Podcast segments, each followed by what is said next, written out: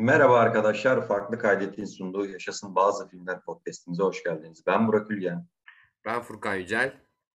Yeni bir podcast'imizle karşınızdayız. Bu hafta en son söylediğimiz gibi birazcık diziler üzerine konuşacağız. Diziler üzerine derken belli bir tema üzerine değil, son dönemde izlediğimiz radarımıza düşen, gündem olan, dolayısıyla bizim ülkemizde de bir şekilde gündem olan bazı dizileri konuşacağız. Günahıyla, sevabıyla kendi fikirlerimizi söyleyeceğiz. Diyeyim, şeyden girmek gerekiyor tabii ki öncelikle. Bence dizileri konuşmadan önce dizileri, şimdi gündem olan ve senin bahsettiğin kapsamda biz dizileri izledik. Onları zaten böyle konuşuruz ederiz de. Ben birkaç tane haber aldım ya heybeme. Onları konuşalım mı? Olur. Az ya. Şeyi gördün mü? Mesela en baştan She-Hulk diyeceğim ben ona. Fragmana düştü. Gördün mü? Hı. Vallahi sadece böyle bir hızlıca bir fragmanına baktım. Sonra görsellerine baktım. Bayağı dalga geçiliyor herhalde. CGI ile falan anladığım kadarıyla. Abi CGI ile dalga geçiliyor. Evet. Shrek'in eşi Fiona mıydı? Yanlış hatırlıyorum. Aynen. Fiona benzetmesi yapılıyor daha çok da. Ben en çok güldüm. Abi izliyorum. Fragmanı izledim. Bahar'a da izletmedim ki ben yanlış mı anladım? Burada böyle bir saçmalık mı var diye. She-Hulk ne yapıyor abi? Şu anlamda ne yapıyor? Kadın yeşil ve iri bir karaktere dönüşüyor ve ondan sonraki kişisel hayatını görüyoruz. Farkında mısın? Tinder'da erkekler nasıl yapar? Güzel elbiseler giyer. Bunu mu izliyoruz? Bunu mu izleyeceğiz? 80 listinin Avengers ya da Marvel versiyonu mu abi bu? Falan ben böyle biraz konuya çok taktım orada. Zaten CGI dediğin gibi çok boktu. Ama ona çok bir şaşırdım. Çok ergen dizisi gibi geldi bana. Konuyu belki ters köşe yapabilirler ya sonradan. Abi bildiği fragmanın sonunda She-Hulk'un Tinder buluşmalarına gittiğini falan gösteriyor. Nasıl? Süper kahraman dizisi değil miydi bu? falan dedim İşte belki biraz böyle meta bir şey falan yapacak olabilirler. Bilmiyorum ya. Ben bu arada çok hakim değilim. Sadece fragmanına da ben fragmanını görene kadar She-Hulk'un geleceğini bile unutmuştum mesela. Üzerine düşmemiştim. O yüzden çok detaylı bir bilgim yok. Sadece belki meta bir şey anlatacaklardır falan diye düşünüyorum. Ben de eski animasyonlardan falan hatırladığım kadarıyla böyle ara ara gelirdi falan. Avengers ekibiyle falan takılır ederdi ama onlarla beraber yine gibi quest bazlı gibi düşün Göreve falan giderler ederlerdi. Ama burada böyle bayağı sadece iri ve yeşil bir hanımefendinin günlük yaşantısı. Ya bu arada arada benim kedim bana sürtüyor. Köpeğim oradan aptal yemek yiyor. Saçma sapan sesler geliyor olabilir. Önceden uyarayım dedim. Zaten dediğim gibi şeyini de bilmiyorum ben. Çok hakim değilim çizgi romanına. Sadece ben o fragmana da çok dikkatli bakmadım böyle. Hızlıca böyle neymiş falan diye bakmıştım. CGI ile çok dalga geçildiğini gördüm sadece dediğim gibi. Hiçbir fikrim yok inan yani. Belki diye düşündüm meta falan anlatırlar. Şeyinde sonuçta ilk fragmanına baktığımızda neydi ya WandaVision'da böyle sanki bu ne ya bölüm bölüm dizimi anlatacaklar gibi bir şey diye düşünüp sonra böyle bir metaya dönüşmüştü ya. Belki öyle bir şey olur ya da senin dediğin gibi olur hiç bilmiyorum yani. Belki de ergenlere hikaye satmak için direkt o yola da girmişlerdi. Hikayenin orijinini de bilmiyorum bu arada. Ben belki de sıfır sadece görünce öyle bir konusuna için dedim. O zaman bir tane daha söyleyeyim ondan sonra dizilere geçeriz zaten. Burada birazcık daha bir tane dizi özelinde geneline gireceğim. Yine Disney. İzliyor muydun sen? Daredevil izliyor muydun abi? Daredevil'ı ben izlemedim. Çok övüldüğünü duydum ama. Ben izledim. Ben çok geç izledim. Hatta böyle geçen sene falan izledim diye hatırlıyorum. Çünkü tweetini de atmıştım. Marvel dizisi diye yıllarca burun kıvırdım. Sonra eşim izle oğlum manyak mısın? Bunun Marvel'la bir alakası yok dedi. Ya alakası yok dedim o bildik klasik Marvel filmleri gibi değil dedi. İzledim başından kalkamadım. Hakikaten çok iyi iş yapmışlar. Salaklar. Daredevil, bu arada pardon ya Daredevil miydi? Bu kör avukat mıydı? Aynen. İzledim tamam. Ama ilk çıktığı zaman izlemiştim. Çok güzel diziymiş ya. Ben bayıldım hakikaten evet, bütün Marvel filmlerinin o bütün o saçma salak sulu komedisinden, iğrenç şeylerinden uzak böyle konteks dışı sahnelerinden uzak gayet oturaklı. Hatta ağır ve hardcore bir dizi. Nasıl yapılmışlar şaşırdım ve 3. sezondan sonra zaten galiba tutmuyor diye bıraktılar. Şimdi abi geri dönecek mi dönmeyecek mi hatırlarsın Spider-Man No Way Home değil mi doğru evet orada bir gösterdiler ulan başlayacak mı başlamayacak mı Disney yapma kararı aldı millet diye birazcık çıkıştı orijinalin Disney'i biliyorsun abi Disney her ne kadar şey olsa da yani şu an gümbür gümbür tüm ülkelerde streamer tekeline dönüşmek için böyle yola koyulsa da en nihayetinde Disney'de böyle Disney gerçekten aile o çerçevede şu aile dostu dizi ve film ve anlatı şeyini bırakmayan birisi bir kurum abi aslında. Buradan da şeye bağlayacaktım. Ulan biz geçen 2 sene önce galiba Netflix acaba sinemayı öldürecek mi diye tartıştık da. Ben şimdi dönüp o tartışmaya bakma gülüyorum ya. Şimdi Netflix'in şarkısız bir hale geldi ya bir taraftan da. Şimdi aynen, onun yerine Disney alıyor ve Disney gümbür gümbür almaya geliyor. Ama benim çekincem Daredevil örneğinde de yani bu ikisini böyle bağlayacağım. Daredevil orijinalinde gerçekten hardcore böyle ağır bir anlatısı olmasına rağmen bu Disney'in görece biraz daha civcikli bir haline dönüşürse içine bok edecekler gibi geliyor bana. 2 tane de yazar almışlar abi, yazmaya başlamışlar, prodüksiyona falan başlamışlar, gayet şey yani onaylı bir şeyden bahsediyorum şu an. Onlar da hayatlarında dünyanın boktan 2 tane dizisini ve filmini yapmış insanlar. Aynı adam oynayacak mı? Bir ara oynamayacak falan diye söylenti var. İkna etmişler. Sanmıyorum. İkna etmişlerdir ya. Zaten işte Spider-Man'de falan bir geri geldi. Sonra spoiler olur mu bilmiyorum ama Kingpin oynayan abi. Şu an hatırlamıyorum ismini. O da geri geldi. Hawkeye'in dizisinde bir göründü. Yani yavaş yavaş böyle bir nabız yokladılar. Baktılar, güzel tepki aldılar. Daredevil ayrı olarak geri gelecek şimdi. Ama abi yani hiç mutlu değilim ya Disney çünkü. Ama bir taraftan da Disney mükemmel Star Wars dizileri yapıyor şu an. Böyle çok aradayım, evet. Nasıl satayım yani. Ya Disney zaten dediğin gibi platform zaten bizim ülkeye de gelecek artık herhalde bir 15-20 günü falan kaldı. Haziran 12'si mi 14'ü mü öyle bir şey hatırlıyorum. Haziran'da gelecek.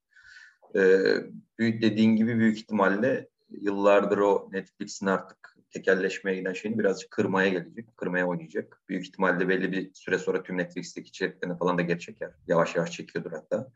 Disney şöyle bir şey bence bizim ülkede tutmaması tutar gibi geliyor. Şöyle tutar çünkü içeriklerini de bilmiyorum bu arada detayını. Mesela tüm içeriklerini açacak mı Türkiye'ye acaba? Hani gelip muhabbetlerini de bilmiyorum. Zaten büyük tüm içeriklerini ya da büyük bir kısmını açarsa zaten büyük bir külliyat var Disney'de. Hani sinemanın çok büyük bir popüler kültürün çok büyük kısmı Disney'de. Şeyi bence çok önemli ama ya. Ben hala onun mesela Spotify'da da benzer örnekler yaşanıyor. Arayüzü çok önemli olacak bence. Yani arayüzdeki o Netflix'teki akışkanlığı yazılımcılar daha iyi biliyordur. O akışkanlığın bir raconu vardır illa bir şeyde. Hani terminolojide.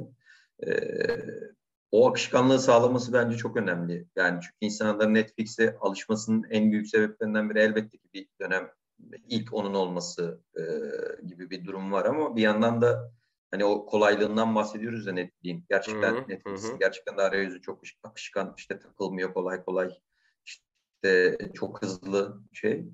Disney'i de ben bilmiyorum dışındaki arayüzünü bu arada hani kullananlar mutlaka vardır. Ben hiç denk gelmedim. O akışkanlığı sağlarsa mesela Amazon'un en büyük eksiklerinden biri bu. Bir türlü o akışkanlığı sağlayamıyor. Ya da Blue TV bunu yapamıyor. Ya da herkes işte eksen yapamıyor. Hiçbiri yapamıyor. Onlar da yapamıyor. Eğer o akışkanlığı da sağlarsa ve bir de yeni projeleri de dediğin gibi önemli. Eski projeleri zaten bayağı külliyatı kuvvetli. Mecbur onu da alacağız. Bakalım, merakla bekliyorum. Zaten izlemeye para vere vere nerelere geldik ya. Aynen öyle. Neyse, bu kadar benim EB'ye attım. Hani istersen dizilere yavaş yavaş geçelim. Bir böyle bunu merak ettim düşüncelerini. Yani şu podcast'ı önce de sormadım. Dedim podcast'ta konuşalım birazcık. Hazır dizilere girdik anasını satayım. Full girelim bari. O zaman başlayalım. Nereden başlayacağımız zaten belli. Erşan Kuneri'den başlayalım. Cem Yılmaz'dan başlayalım. Şöyle sen de izledin hepsini herhalde diye tahmin ediyorum. Ya da bıraktım bir yerde. Ya ben şöyle ilk çıktığı gün izledik Bahar'la beraber ilk bölümünü. Ondan sonra ben ilk bölümün sonunda Ezgi Mola'nın tecavüz şakasından sonra kapattık abi. Ve tiksinerek kapattık ki oraya kadar da zaten hiç komik değildi açıkçası. Oralara da geleceğim nedenlerine zaten. Sonra ben dedim ki Bahar sen izlemeyeceksin galiba. Çünkü Bahar'da birazcık böyle o konularda çok kincidir. Yani tecavüz şakasını asla kaldıramaz. Bir daha yok ben sen izle dedi. Ben ondan sonra ayrı izledim, bitirdim abi. Ben de bitirdim. Şöyle... Ya şey açısından bence benim açımdan öncelikle ben beğenmedim. Hani onu baştan söyleyeyim. Beğenmeme sebeplerimi de açarım biraz. Ama şöyle sıkılarak izlemedim. Yani bu hem beğenmeyip hem nasıl sıkılarak izlemedin diye sorabilirsin. Yani şey gibi bir yerden sonra Hani merak ettim. Çünkü konsepti de şey ya, her bölümde neredeyse bir filmin içinde film gibi bir şey yapıyor ya. Yani dizinin içinde işte Erşan Kuneri'nin hayatını anlatırken farklı janralarda Erşan Kuneri'nin o dönemki Türkiye'sinde, işte 80 sonrası Türkiye'de çekmeye çalıştığı filmlerden falan bahsediyor. Şeyleri merak ettim. Hani işte o filmin içindeki filmler nasıl olacak falan diye merak ettim. Zaten bence benim diziyi beğenmeme sebeplerinde en başta tabii ki ilk sebep Cem Yılmaz'ın, artık bu çok büyük bir klişe olacak ama gerçekten de mizahını artık sevmediğimi fark ettim. Bu Cem Yılmaz'ı sevmiyorum falan filan gibi bir şey demiyorum. Yani bu saçma sapan tartışmalara, kavgalara girmek istemiyorum. Çünkü Cem Yılmaz'la büyüdük hepimiz nihayetinde. Yani hani bunu ben değil, sadece kimse şey yapmıyor. Ne denir ona? Bir kenara atmıyor. Çünkü işte bir tat bir dokular, o kendi şeyleri, işte fundamental, ondan önceki işte CMYLMZ'ler, işte Gora'dan önce her şey çok güzel olacak, işte Hokkabaz, işte Arap, Yahşi Batı falan filan. Yani bir döneme gerçekten de komedide Türkiye'de şey yapan, çığır açan bir insan diyebiliriz. Yani bu işin en popüler, hatta Türkiye'nin en popüler insanlarından biri oldu. Türkiye'nin bir dönem, hala da öyledir genele baktığımda, en sevilen insanlarından biri oldu falan. Çok çalıştı. Bunun da farkındayım. Gerçekten de çok yani. Çalmadan yaptı, aynen. Çalıp çıkmadan yani, yaptı.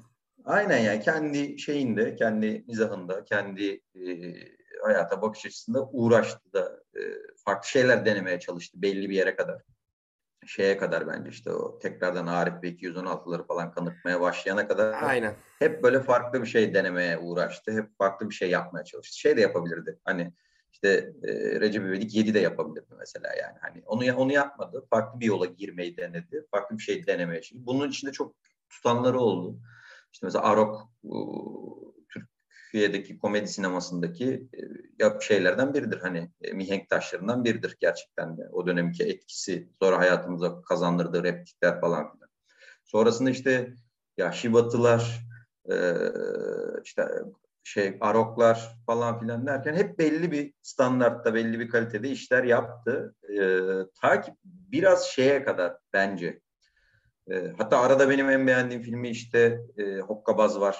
Her şey çok güzel olacak var. Keşke zaten hep diyorum yani hep o ayarda, o kalemde devam etseydi. Bence o çok insanların onu konumlandırmak istediği filmci, sinemacı şeyine bence o filmleri çekerek gelecekti ama sonra daha başka bir yola girmeyi denedi. Şeyden denedi. Bir noktada özellikle bu şeyden sonra pek yakında da kötü değil ama onu da katıyorum içine. Yani çok da iyi de değildi. Ama en azından orada bir saygı duruşu muhabbeti falan vardı. Hani işte zaten pek yakındadan sonra abi tek bir yola gitti abi adam. Ve eskiye, nostaljiye, onu kopyalamaya ve yani o dönemden mizah çıkarmaya. Farkındaysan evet. Filmler için söylüyorum sadece bu. Evet. Yani sonra işte 2 film birden denedi. Bence çok kötü bir formdu. O olmadı. Mesela şey mi? Yani kara komik filmler olmadı. Bir türlü o istediği şeyi, hissiyatı yakalayamadı belli ki falan. Ya belli bir dönemden sonra, bu da böyle bir sanırım tahminim 8-9 yıla, 7-8 yıla falan tekabül ediyor. Bir türlü o şeyi yakalayamadı. Daha önceki ne denir? Başarılı işlerini yakalayamadı. Yakalayamadıkça da bence biraz daha kanırtmaya başladı. Şeyi çok kafaya takmış. Yani artık 3.'ye izliyoruz. Hani pek yakında da izledik. Arif ve 216'da izledik. Bu dizide de izliyoruz. İşte Yeşilçam'a saygıyı, yani bu tabii ki Yeşilçam'a saygı okey. Belli bir noktaya kadar Yeşilçam'a saygıyı ben de okuyayım ama bir noktadan sonra da çok vıcık romantizmle de şey oluyor bazı noktalarda.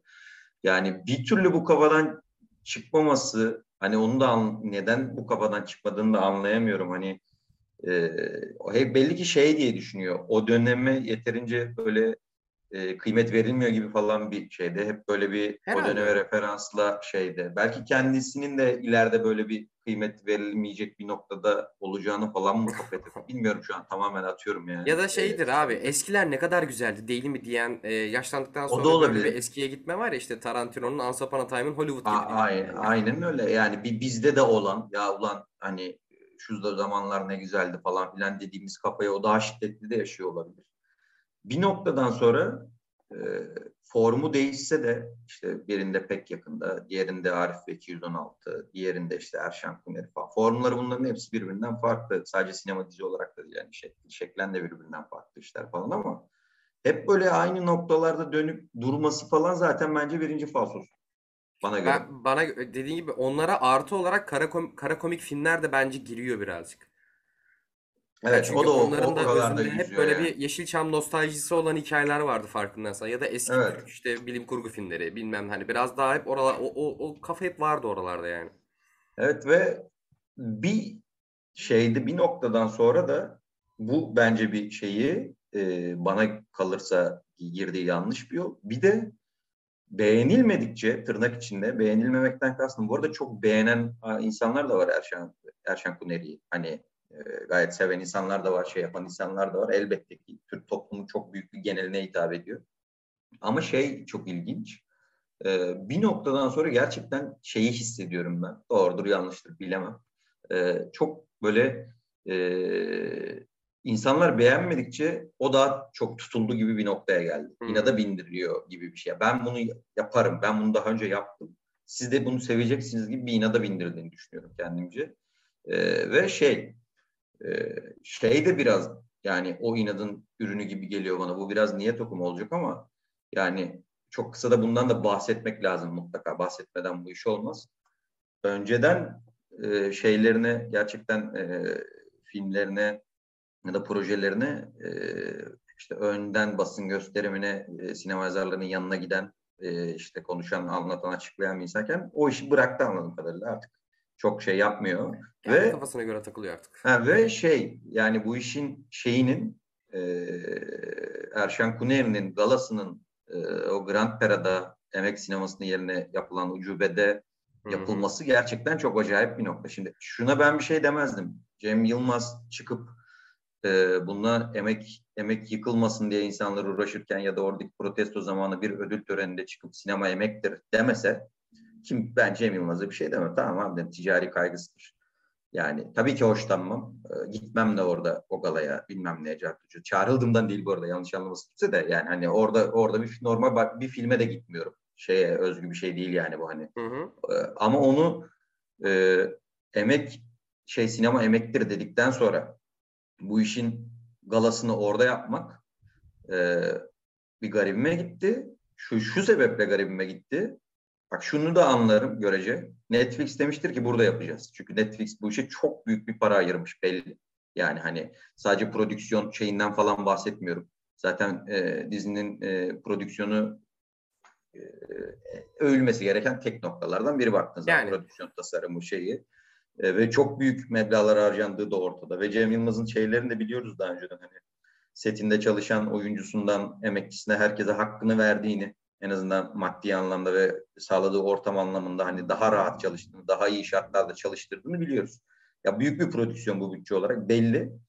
Bunun yanında Netflix sadece prodüksiyona değil, şeye de çok büyük bir şey ayırmış durumda, maddiyat ayırmış durumda. Bu işin PR'ına, yani İstanbul'un neredeyse tüm outdoor reklam alanlarını Erşan Kuneri ile kapattılar. Onun dışında işte tüm internet üzerinden inanılmaz bir kampanya dönüyor. Oyuncular inanılmaz bir şeyde PR çalışması da, Cem Yılmaz'ın kendisi gerçekten de acayip sürekli işte seçtiği kendi ya da ona gelen şeylerdeki YouTube kanallarına çıkıyor, konuşuyor. Uzun hani Netflix bu işin PR'ına büyük para harcamış. Netflix zorlamış olabilir. Hani burada yapılacak diye. Atıyorum şu an tamamen parazit konuşuyorum. İşin perde arkasında olabilir bu yani. Olabilir ama olduğunu varsayıyorum. Bu ülkede Netflix'e ya da Netflix gibi bir kuruma, illa Netflix demeyeyim, yani başka bir de bunu şart tutabilirdi. Başka büyük bir yapımcı. Bunu ya burada yapmayalım çünkü işte buranın böyle bir durum var, değiştirelim başka bir yerde yapalım deme lüksüne sahip Türkiye'deki tek insan Cem Yılmaz bence. Kesinlikle film öyle. Film yapımcısı olarak yani.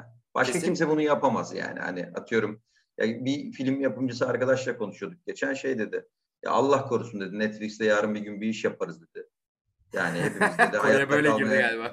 Yani şey diye, hepimiz hayatta kalmaya çalışan, yaşamaya çalışan insanlarız ve bize de orayı tutarlarsa ne denir? Ulan zorunlu tutarlarsa iki ucu boklu değnek diyor. Şimdi onu anlarım ben ama Cem Yılmaz'ın bir sözüyle demeyeyim de oturup konuşarak Netflix'te ya da diğer bu yapım şeyler, bu oluşumlarla o galasını oradan başka Türkiye'nin istediği herhangi bir yerine, herhangi bir şeyine çok rahat aldırabilir. Çok rahat yani hani ama bunu aldırmadı. Çok ilginç. Orada insanların böyle ulan hani sinema yemektir diyordunuz, gittiniz oraya hepiniz story atıyorsunuz falan filan. Yani tamam, ben kimseden %100 tutarlılık beklemiyorum elbette ki. Yani kendim için de yani bir sürü hatamız oluyor, şeyimiz oluyor. Elbette ki olacaktır da, insanızdır da. Hı. Ama hani en azından sinemaya dair bir mevzuda da emeğin yerine dikilen ucubede de bir şey olmasın yani. Hani birazcık ona tutuluyor. Yani bir şey. Bir de bir taraftan da senin dediklerine ek olarak şey diyeceğim bu arada. Netflix orayı dayattı senaryosunu düşündükten sonra. Cem Yılmaz'sın hakikaten sen ya. Ya buna hayır desen ne yapacak Netflix? Yarın öbür gün sana başka proje vermeyecek mi yani? Netflix pazarlama kaygısı güden bir firma ya. Bunu hepimiz biliyoruz abi. Hiçbir içeriği sanatsal kaygı güderek yaptığını da görmüyoruz zaten. Sen bugün ona hayır desen, burada yapmayacağız abi desen, Netflix sanki sana gerçekten bir şey diyecek yani. Neyse. Ya belki de umursamıyor. Neyse bu ya işte da, evet. Şey tarafıydı. Hani bunu söylemek lazımdı. Sadece buradan yola çıkarak şey yapıyorum. Artık şeyi de bence filmin içinde de bölümlerin içinde de bu göndermeler biraz vardı. Hani o Erşan Kuneri'nin sanat filmi çekerek ödül almaya çalıştığında işte orada o şeyin karakteriyle konuşurken, Feride karakteriyle konuşurken ödülü verirler mi dediğinde işte böyle vermezler be falan demesi sanki böyle kendisine yapılan böyle bir görmezden gelinmeye biraz şey gibiydi. Hatta şey repliği direkt bence gönderme. İlk bölüm olabilir yine o da hani üniversitedeki böyle entelektüel gençler şey diyor işte fakat ama bunu yapamazsanız entelektüel camia olarak ebeni sikeriz falan filan diyor. Yani orada direkt işte tüm gerçekten film Twitter'a Ekşi Sözlüğe falan hani bir gönderme falan böyle. Hani birazcık bu mevzuları çok kafaya takıyor gibi geliyor bana. Bu da bir etken. Bir de iki şey daha var. Bölümün içeriğine geçmeden önce bence genel anlamıyla düşüşte olmasının. Bir çok gördüğümüz kadarıyla çok kapalı bir akvaryumda yaşıyor. İşte o ekiple gerçekten beraber. Ya. İşte abisidir, Zafer Algöz'dür, şeydir. Ya arkadaştır tabii ki de. Elbette ki vakit geçirecekler falan da yani belli ki tüm bu yaratım süreçlerinde de bu kapalı şeyde yaşıyor. Dolayısıyla ben çok böyle işin iyiliğine ya da kötülüğüne dair böyle bir eleştiri aldığını da düşünmüyorum. Böyle genel olarak. Sadece hep böyle bir gazla yapılıyor gibi geliyor. Bir de dediğim gibi en değişen dünyada bu kadar Cem Yılmaz da sonuçta bir iktidar baktığın zaman. Hani bu ülkede komedinin uzun yıllar tek başına tek eli, tek başına iktidarı, tek adamı neredeyse olan biri. Tüm o tek iktidarlarda, tek adamlarda gözüken şeylerin hepsi onda da oluyor. Bir türlü o ayak uyduramama şeyini, o yenilenme şeyini, eskiye olan övgüyü bırakmıyor. Yenilenme derken ben Cem Yılmaz'ın karakteri işte 180 derece dönsün demiyorum. Zaten elbette ki bir hayata bakış var falan filan da ama belli ki mizahtaki tüm bu değişimi hepimizden iyi gözlemliyordur bence elbette ki. Sonuçta işi bu yıllardır. Ama ayak uyduramıyor gibi geliyor. Ayak uyduramadığını ya farkına varmıyor ya da farkına varıp belki de yapamayınca belki daha da sinirleniyor gibi bir şey var. Birazcık böyle şey. Hatta bu böyle artık şeyde falan da iş garip noktaya gidiyor işte. Zafer Algöz tweet atıyor. Yani aratmış oradan biri gibiyle kıyasladı diye Twitter'da işte bir işte sütlü muhallebiyle kaymaklı kadayıfını kıyaslamayalım. Abi sana ne ya? Abi şu benzetme bile ne kadar yaşlı ya. Orada. Bundan daha doğal bir şey yok ya.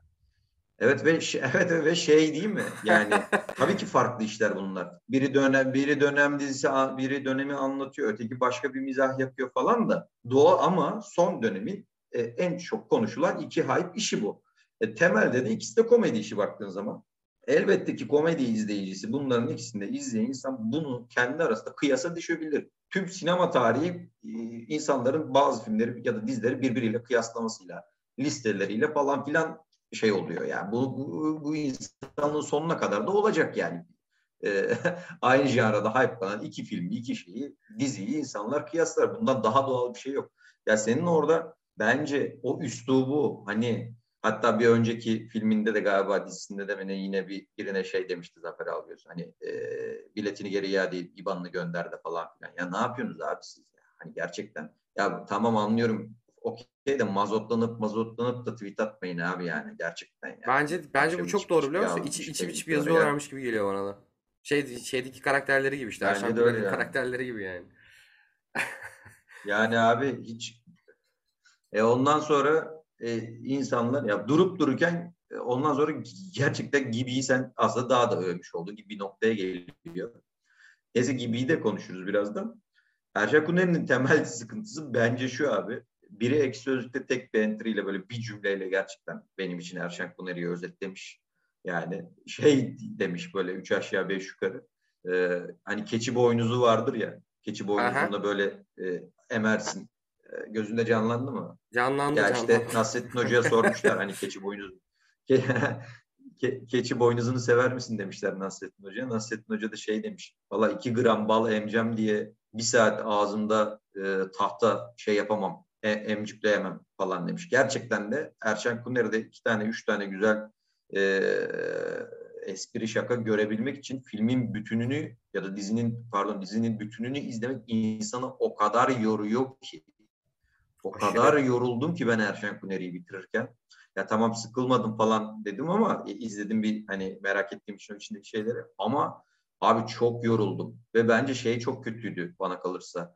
İçindeki filmlerin gene kendince yani komik noktaları tutan şeyleri vardı. O filmler gelene kadar ki bunların normal hayatındaki şeyleri falan beni çok yordu ya. Yani o ne denir?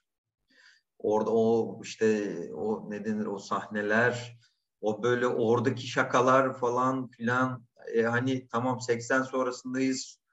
Hiç yani hiç politik bir noktaya girmemiş kolay kolay falan filan. Tamam girmek zorunda değil ama bu adam hapse girdi bir sebepten ihtilal oldu yani. Hani darbe oldu. Onun üzerine çıktı falan filan bilmem ne. O dönemki furya var. O furyaya çok böyle bir yandan saygı duruşunda bulunuyor ama bir yandan çok üzerine düşmüyor o şeylerin, o tarz meselelerin ve mesela en beğenilen bölüm, benim de en beğendiğim bölüm Öğretmen Kemal baktığın zaman. Oradaki Kemal. O solcu eleştirisi bile Kooperatif Kemal özür dilerim. Kooperatif Kemal. Oradaki o solcu eleştirisi bile güzel ama yani 10 yıl önce yapılan eleştiriler, şakalar bunlar hep. Bizim kendi aramızda bile yıllar önce yaptığımız olan solcular ya ben de solcuyum falan da tabii hani solcular diyorum. Yani oturup işte ulan 200 bardak çay içtiler falan. Ya hani anlatabildim mi demek istediğim anladım. Şeyleri. Zaten yani bunu tamam görece orada güzel dalga geçiyor. O kendini böyle o dönem köye gidip böyle bir gerçekten de tüm köyü halka aydınlatacağını zanneden işte sol kesimi ya da işte köylüyle de güzel dalga geçiyor onların o şeyliğiyle, çomarlığıyla falan. Ama o da eski bence. Onun dışında işte bakıyorsun işte Fuck Buddy bölümü var, Fuck Buddy bölümü var falan. En anlamsız bir tanesiydi ya. Yani işte tamam şeyi anlıyorum. Ebenin avı. Onu Erşan Kuneri yapıyor bunu. Okey. Yani onu ama abi gene de ebenin avına hani gülünmüyor artık bence. Tamam o dönemi anlatıyorsun sen. O dönem seks furyasından çıkmış bir adam başka bir şeyler çekmeye çalışırken tabii ki şey olacak. Hani böyle şeyler yapacak ama şu an bence geçerliliği kalmıyor. Hani bir rasyonelliği kalmıyor içine geldiğimiz dönemde. Yani sonuçta şeyin temelini ebenin avı oluşturuyor falan böyle yani o bölümün temelini.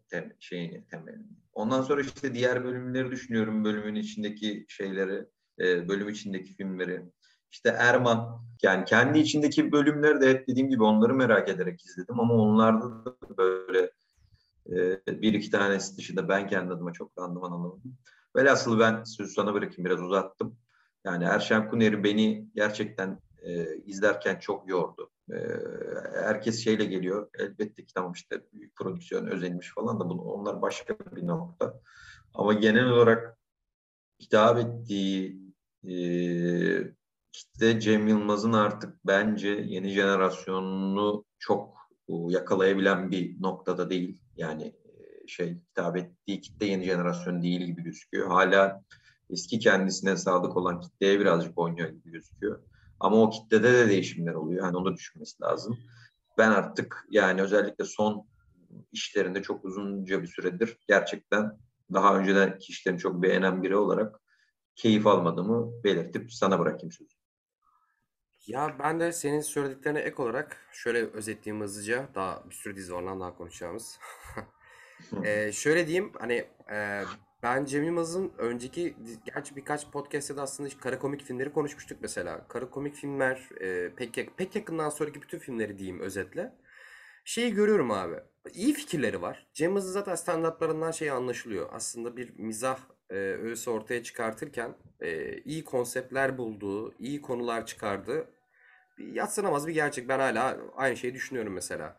Erşan Kuneri için de aynı şeyi düşündüm. Mesela Erşan Kuneri'yi ben bekliyordum. Neden? Çünkü 80'ler yani Yeşilçam'ın erotik döneminde erotik filmi yönetmeni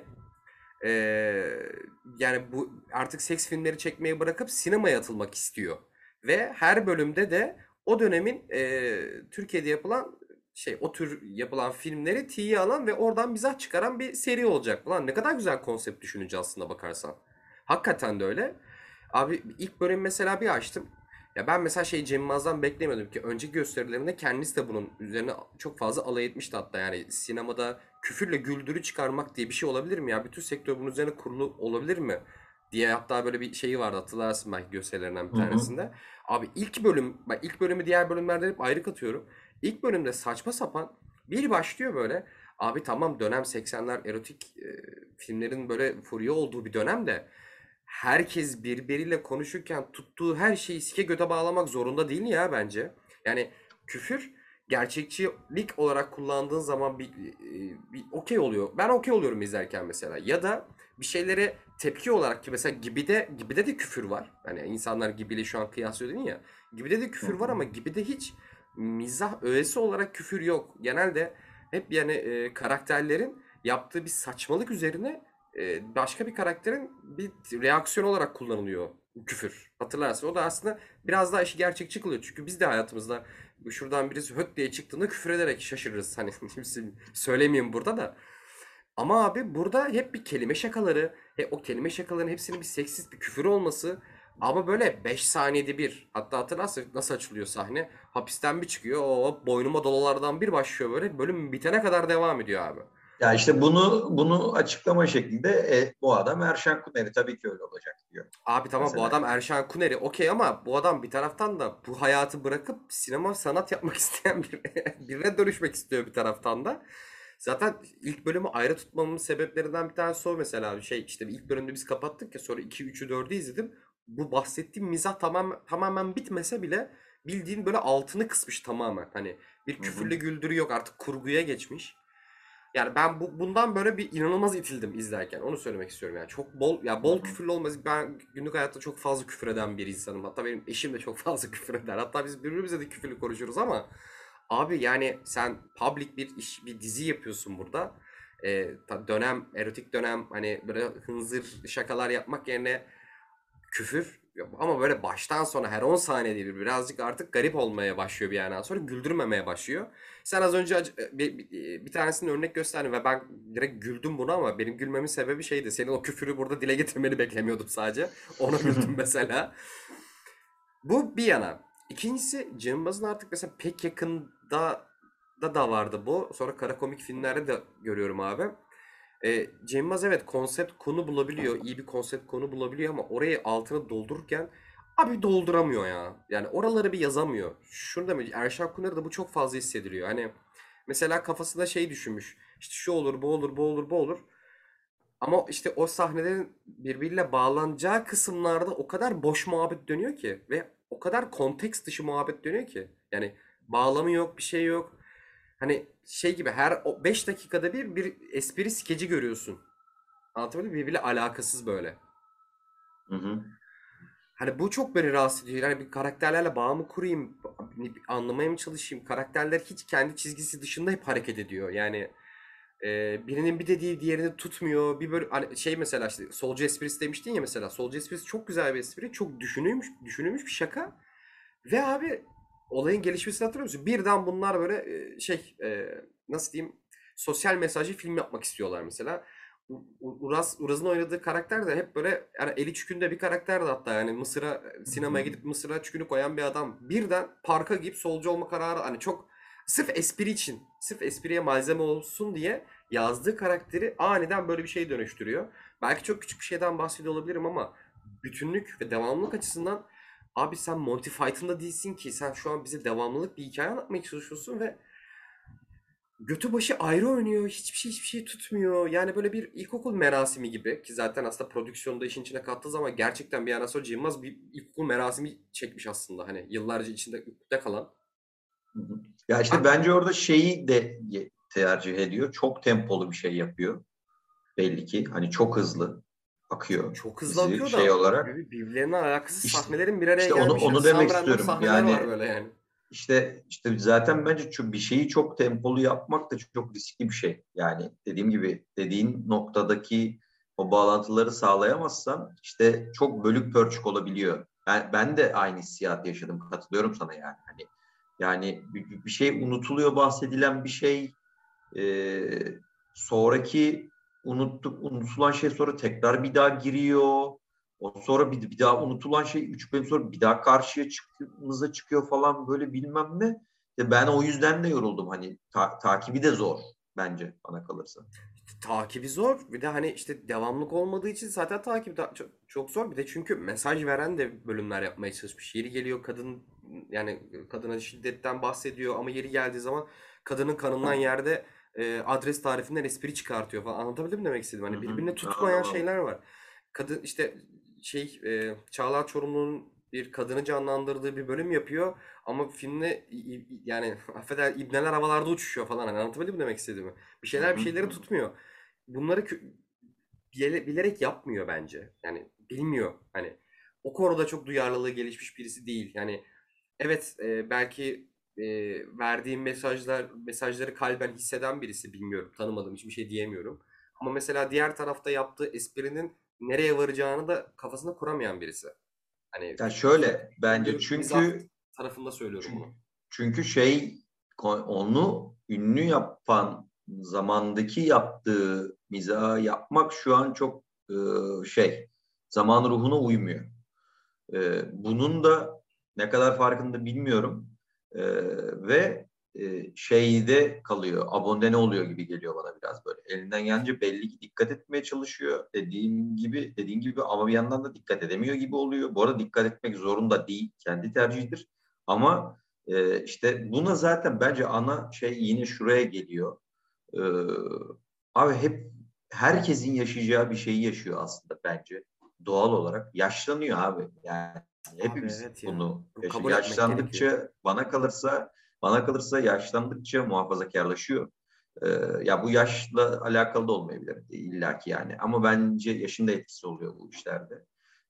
Muhafazakarlaşıyor o mizah ve o dönemki herkes Cem Yılmaz'ı tırnak içinde böyle biraz daha zıt çıktı bir karakter olduğu için gençliğinde sevdi falan. Ama şu anki gelinen noktadaki o zıt çıktıklık bence birazcık göze batıyor. Ve hani keşke şöyle yapsaydı.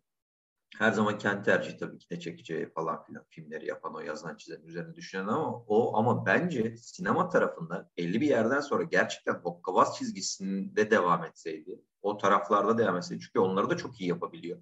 İlla salt komedi değil yani. Yeri geldiğinde dramı da o işi, o melodramı iyi yapabilen bir insan hep. Mesela o tarafta sinema tarafını o taraftan ilerletseydi bence bu kadar eleştirilmeyecekti ve ortaya iyi işler koyacaktı gibi geliyor. Ama şu an yaptığı çok karikatürize kalıyor. Bir karikatüriste de yani karikatürize kal demek de garip bir eleştiri ama oradaki karikatürizeden kastım yani kafasında bence planladığı şeyle ortaya çıkan tam olarak bana kalırsa uyuşmuyor. Ya da benim düşündüğüm Erşan Kuneri gelir dediği zamandaki kafamda hayal ettiğim şeyle ortaya çıkan bende uyuşmuyor mesela gibi bir noktaya varıyor. Belli ki sinirleniyor. Yani sinirlenecek de herhalde abi, bundan sonra. Sinirlensin yani, de oturup o zaman bunlardan ders alsın yani. Mesela yani falan çok saçmaydı oğlum ilk bölümde. Hani bir ara Bahar'a sordum, dedi ki ben bir şey mi kaçırdım izlerken? Hani David Fincher filmi de izlemiyoruz ki. İşte bu Kuru Murat, Kuru Murat filminde bir anda Ege şivesiyle konuşmaya başlıyorlar ya. Neden? Çünkü o sırada Cem Yılmaz'a bu çok komik gelmiş abi bak. Tek ya senaryonun tek mantığı bu. Bunun Trakya şivesi yapılır mı lan? Yani. Trakya pardon. Ulan bunun üzerine de yani böyle mizah mı yapılır? Neden? Çünkü komik olduğunu düşündük. Ama değil. Yani ya işte çok saçma, anlamsız, hiçbir şeye bağlamıyor. Sen gerçekten Monty Python değilsin yani. Monty Python olsa o dönem gibi bir hani Monty Python yapmadı bunu. Yaptı abi şeyde Holy Grail'de gördük. Hiçbir karakter hep anakronik konuşuyorlardı. Hep günümüzden konuşuyorlardı ya da şiveli konuşuyorlardı. Night of Knee gibi absürt karakterler vardı. Çünkü onların öyle bir mizahı vardı ve onları öyle biz kabul ediyorduk. Ama sen baştan sonra bütüncül bir şey anlatmaya çalışıyorsun ama araya hep sürekli some random düşünülmüş şakalar koyuyorsun ortaya. Hiçbirini tutmuyor. Karikatürize dediğin ya aslında çok doğru bir şey söyledim bu arada. Hakikaten her 10 dakikası bir 6 karelik karikatür esprileri ve bir araya gelmesi gibi. Birbirleriyle de konuşmayan sahneler. Ben belki sen şimdi uzun uzun eleştirdiğin taraflara ben okeyim ama biraz daha teknik tarafa girmek istedim abi. O yüzden bunu ısrarla vurguluyorum. Çünkü izlenmesi bence bu açıdan çok yorucu. Ben de çok yoruldum. Hı-hı. Ama bir taraftan akıyor. Arada güldüğümüz yerler de oluyor tabii. Benim de var ki o solcu esprisinde gerçekten çok güldüm. Öğretmenin daha adım atar atmaz. Örtmen değil öğretmen. Ya hadi git daha yeni deyip böyle gitmesi çok komik bir espriydi. Daha mesela şey de eğlenceli bir sahneydi bak, komik demiyorum ama eğlenceli bir sahneydi. Ezgi Mola büyü yaptığı için Ezgi Mola'ya böyle korkunçlu bir akşam tasarlıyorlar falan. Eğlenceli sahneler. Ama işte hepsini bir araya getirdiğinde neydi ki bu? Ve hepsini sindirmek inanılmaz zor. Çünkü hiçbiriyle konuşmuyor. Some random böyle sahneler bir arada. Çalışılmış espriler var. Komik değil. Gerçekten değil. Kelime şakalarını çok seviyor Cem Yılmaz belli ki. Ama kelime şakaları gerçekten öleli çok oldu. Hala da gülebiliriz belki. Bazen komik mesela tweetlerde önüme düşüyor. Gülüyorum. Ama çok zekice yapıldığı zaman komik artık. Bak artık diyorum çünkü kelime esprileri, kelime şakaları gerçekten çok eskide kaldı. Abi izlediğimiz yani işte 50 dakikalık bölümün neredeyse bir yarım saatteki mizah tamamen kelime esprilerinden kaynaklanıyor aslında yani. Mesela Eber'in avına çok gülmüş ama mesela ilk görünceye ben de güldüm. Okey tamam hani ama dizide bunu 85 milyon kere tekrarladığında komik değil ama ona çok inanmış. Anladın mı o kelime esprisine? Hani birazcık hani dediğin gibi çok eskide kaldı artık ya mizah. Çok karikatür mizahı artık yani onun yaptığı en yani meşhur olma sebebi zaten ki ilk mesleği zaten onun. Birazcık hani hakikaten yaşlanınca insanlar çocukluğa döner ya hani biraz daha da böyle eski dönemine geri dönmüş gibi hissediyorum. Evet, bir de şeye belli ki laf çekiyorsun bu kendi içindeki konsepte hani işte tarihi bir film deniyor işte bir toplumsal meseleye dair ödül almak için bir şey deniyor işte İran sineması falan diye bir şey deniyor. En son hepsinde neredeyse batıp işte arabesk bir filmle şey yapması da parayı köşeyi dönmesi de hani biraz da böyle işte günümüz şeyine de eleştiri. Hani o arabesk filmlerin izlenmesine de eleştiri. Oradan öyle bir eleştirisi de var. Velhasıl Erşan Kuneri istiyorsan geçelim ufak. Evet, sana da uyarsa. Şey evet, bayağı uzun konuştuk. Hadi Gibi'ye geçelim. Daha smooth bir geçiş olur hem. Gibi'yi de biraz konuşalım. Evet, Gibi'yi de çok böyle onu da uzun bence konuşmayalım çünkü onu uzun belki ayrı yine konuşuruz. Gibi ben şu yüzden Gibi'yi de konuşalım dedim. Bu konuyla çok ortalık Twitter'da yıkıldığı için birbirine mecbur Gibi'ye de biraz bahsederiz diye. Zaten birbiriyle kıyaslamak adına şu an hani Gibi'ye girelim dedim. Hani biraz da hakikaten biz de kıyaslayarak gireriz. Neden kıyaslamak ben yanlış şöyle bulmuyorum abi. Türkiye'de üretim yani en azından sanatsal üretim bizim bağımsız sinemayı tamamen ve drama türünü tamamen kenara bırakarak söylüyorum. İşte ne bileyim komedi, gerçi bilim kurgu diye zaten bir şey yok. Hayır, komedi Türkiye'de üreten gerçekten şu an 2 isim var. Bir Cem Yılmaz, o da yılların getirdiği bir birikimle beraber. Son dönemde de Feyyaz. Başka var mı abi? O yüzden dolayısıyla ikisini kıyaslayacak insanlar. Çünkü en çok bunlara gülüyorlar. En çok güldükleri insan oldular artık. Ya Gibi'nin bence çok doğal geliyor Ayza. Gibi'nin bence avantajı şu oldu. Gibi inanılmaz yeni bir şey yapmıyor. Gibi'nin dünya üzerinde geçtiğimiz işte 10 yıl içinde Gibi'ye benzer durum komedisi üzerinden yapılan diziler var. Çok da iyi de diziler var. Ama Gibi'nin bu kadar şey yapması bu mevzuyu bizim bu topraklardaki şeyle, sosyolojiyle ve hani mizahla birleştirmesi ve bunu gerçekten de böyle tereyağından kıl çeker gibi yapması. Yani Şimdi Gibi'nin de çok güzel bölümleri var. Ortalama bölümleri var. Ortalama altı bölümleri var. Ortalamanın altında olan bölümleri var. Ama Gibi'nin Gibi aslında birazcık şunu yapıyor. Zamanında hani Cem Yılmaz'ın da işte bu arada Arok'ta o yaptığı dillere pelesenk olan hani o replik kazandırma şeyini var ya, Gibi şu an onu Gibi yapıyor. Çünkü şu an Gibi'nin kafasındaki insanların mizah dönemi geldi. Bence dünyada ve Türkiye'de yani baktığın zaman. Ve Gibi çok şeyi de çok ilginç. Yani tabii bir noktadan sonra şey de oluyor bence hani çok beğenildiği için her şeye yakıştırma da oluyor ama ilginç bir şekilde öyle güzel noktalarda öyle güzel şeyler konuşmuşlar ki o dizinin içeriğindeki o repliklerde gerçekten de ülkedeki politik bir iklimdeki bir şeyden normal iki kişinin kavgasında da ya da Şampiyonlar İngiltere Premier Lig finalindeki bir şeye de o biraz denk geliyor ama her şeye bir replik çıkıyor diziden. İnanılmaz bir şey bu. Yani evet. Böyle gibi şey gibi bir organizmaya dönüşüyor. Ne denir ona? Ya böyle bir Gibi'nin de bence Feyyaz Yiğit ve Aziz Kedi'nin de bu tahmin edemediği hatta bence kontrollerinden çıkan böyle bir organizmaya doğru dönüşüyor. Şey olarak. Karşıladığı şeyler olarak, yaklaştığı noktalar olarak falan böyle.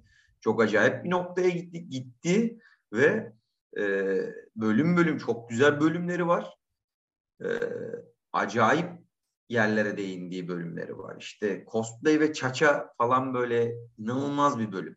İşte Cookie inanılmaz bir bölüm. Cookie Vatka zaten mesela, var ya harika bir şey ya. Cookie. Abi mesela vatkalı ceket muhabbeti insanlar sevmiyor ama oradaki şey repliği bile işte benim beğenim makul bir zemine oturmak zorunda değil repliği falan. Gerçekten. Ya da işte gerçek ne ki ne denir ona makul bir şey yaşıyoruz diye bir repliği vardı yani makul olan neyse onu yaşıyoruz falan diye. Ya gerçekten oğlum şu an ekonomiyle ilgili olan şeyde bile yani 10 liramın olması hiç liramın olmasından daha çok canımı yakıyor cümlesi bile işte, hani günlük hayatında benim bir duygumu karşılıyor mesela bir mizahi anlamda. İşte bunu zamanında abi Cem Yılmaz'ın filmleri Cem Yılmaz'ın stand-up'ları yapıyordu 2000'lerin ilk çeyreğinde. 2010'lara doğru bunu on yapıyordu. Gelinen noktada şu an Gibi yapıyor mesela. Yani aslında temel olarak bu kadar basit. Gibi buna daha naif bir yerden yaklaşıyor. Belki o dönemde Cem Yılmaz naif bir yerden yaklaşıyor. Şimdi o dönemin de şartlarını düşünmek lazım falan böyle. O yüzden Gibi çok kıymetli. 2 sezon daha olacakmış galiba anlaşmışlar. Yine Gibi üzerine böyle çok... Hani böyle kıyasımı yapmış olayım uzun uzadı çünkü Gibi ayrı ayrı böyle bölüm bölüm falan konuşmak istiyorum ben ayrı bir podcast'te. Abi gerçekten sana ya. Bırak. Ben orada şeyi söylemek istiyorum. Zamanında Gibi'den alakasız belki ama biraz alakalı bağlayacağım yani. Feyyaz'ın Ölümlü Dünya değil de ikinci filmleri neydi? Cinayet Süsü'nden sonra katıldığı bir YouTube programında Ali Ata ile beraber şeyi bahsediyorlardı. Yani insanların çoğu biliyorsun bu iki filmde de bazı sahnelerin ve repliklerin doğaçlama olduğunu düşünüyor. Gibi böyle bir soruya cevap verirken şey diyordu. Ya biz yazarken çok gülüyoruz ama bir taraftan biz bariz şakalardan nefret ediyoruz. Yani baktığın zaman onun bariz bir şaka olduğu belli olan şeylerden haz etmiyoruz ve komik gelmiyor. İlk başta düşününce ya da konuşunca komik geliyor ama bazen akışı çok bozuyor. Bu gerçekçilik akışını çok bozuyor. Bu arada bu cümleleri anlatmıyor tabii ama mesela Ölümlü Dünya'da sahneler atmışlar Ali Atay'la beraber ve Feyyaz şey diyor orada. Yani bunun sebebinin bariz bir şekilde onun şaka olmasıydı dedi hani. Çünkü gerçekçi hani ağza oturan, gerçekçi bir diyalog, gerçekçi bir söylemlerle yaptığımız bir akışta bir şey bariz şaka olduğu zaman ritmi bozuyor, insana kötü geliyor orası diyor. Hani bunların böyle bir yazma tekniği var. Yani bunu söylememin sebebi Ölümlü Dünya'daki aslında mizahla Gibi'yi ben biraz benziyorum. Zaten onu da yazarlar arasında zaten Feyyaz'da vardı. Asketi var mı şu an hatırlamıyorum. Vardı o da vardı. Onu şeyde vardı. Gibi'de de yani ben kafamda şöyle formülize ediyorum. Onların açıklaması için Feyyaz'ın bu söylemiyle beraber şeyi birleştirmek istiyorum. Gibi de abi öyle bir gerçekçi karakterler var ki bunlar aslında günlük hayatta sokakta yürüdüğün zaman bakkala giden 2 tane eleman olarak görebilirim ben bunları. Hani o kadar gerçekçi bir tasarımları da var bir taraftan. Hani kıyafetleri, konuşmaları, konuşma şekilleri o kadar doğal ki böyle bir gerçeklikte abi bunların üzerine öyle bir absürtlük koyduğunda bile izleyiciye satıyor. Yiyorsun sen onu. Baktığın zaman aslında çok absürt bölümleri var. Vatkalar olsun. Cookie bölümü olsun. Ya mesela ben şey bölümlerini çok sevmem. Feyyaz'ın dediği gibi bariz şaka olması. Hani atın ilk buluşu falan gibi. Ya da bunların en son bir Sezar'lı bir bölümü vardı. Mesela o bölümler. Ama diğer bölümlerin bu kadar kaliteli ve güzel olması ve çok güldürmesinin sebebi doğallığın ve gerçekliğin böyle düstur gibi hep önlerinde olması ve ona göre yazmaları. Evet. Orada ben bir araya girmem lazım. Oraya bir araya girmem lazım. Çünkü en son bu ilk gazetecinin şeyine röportaja çıkmışlardı televizyona. Orada şöyle bir onlar kendisi söylüyor. Özellikle Twitter'da şöyle bir algı var bir kesimde. Bence o yanlış anlıyorlar. Bir şey zannediyorlar. Hani ya abi kamerayı koymuşlar. Bunlar gerçekten üç arkadaş kendi aralarındaki diyaloğu çekiyorlar gibi bir şey. Hiç öyle film olur lan. Öyle dizi mi olur? Zaten olmaz. Bir de o çok gerçekten ortadaki emeğe ayıp olur. Yani özensiz gibi gerçekten de elbette ki bu ekip belli ki doğaçlamaya fırsat veren açık bir ekip ama gerçekten de Aziz Kedi söylüyor bunu. Ya biz diyor bunların üzerine gerçekten çok düşünüp şey yapıyoruz diyor. Kafa patlatıyoruz diyor. Yani hadi abi Feyyaz sen zaten normalde de çok komik bir adamsın. Oyna gibi bir şey değil o. Gerçekten tabii, de üzerine çok düşünülmüş, çok şey yapılmış. Hani böyle bir yanlış anlaşılma var birazcık. Benim şey yaptığım kadarıyla kendileri de bunu söylüyor. Hani şey gibi bir şey değil bu. Kamerayı koyduk hadi bakalım doğaçlayın gibi değil. Tabii ki doğaçlamaları elbette ki vardır. Çünkü doğaçlamaya da açık bir dizi baktığın zaman. Ama ortada gerçekten de üzerine kafa olarak gerçekten de çok düşünülmüş bir şey var. Yapım var gerçekten de. Yani oradaki olay örgüsünde çok düşünülmüş. Olay örgüsünün içindeki olayla hiç alakası senin dediğin gibi absürt bir diyalog var ama o kadar güzel yedirilmiş ki oraya.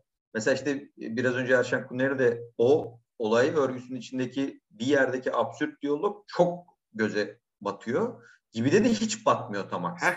Çünkü arasındaki yani fark bu.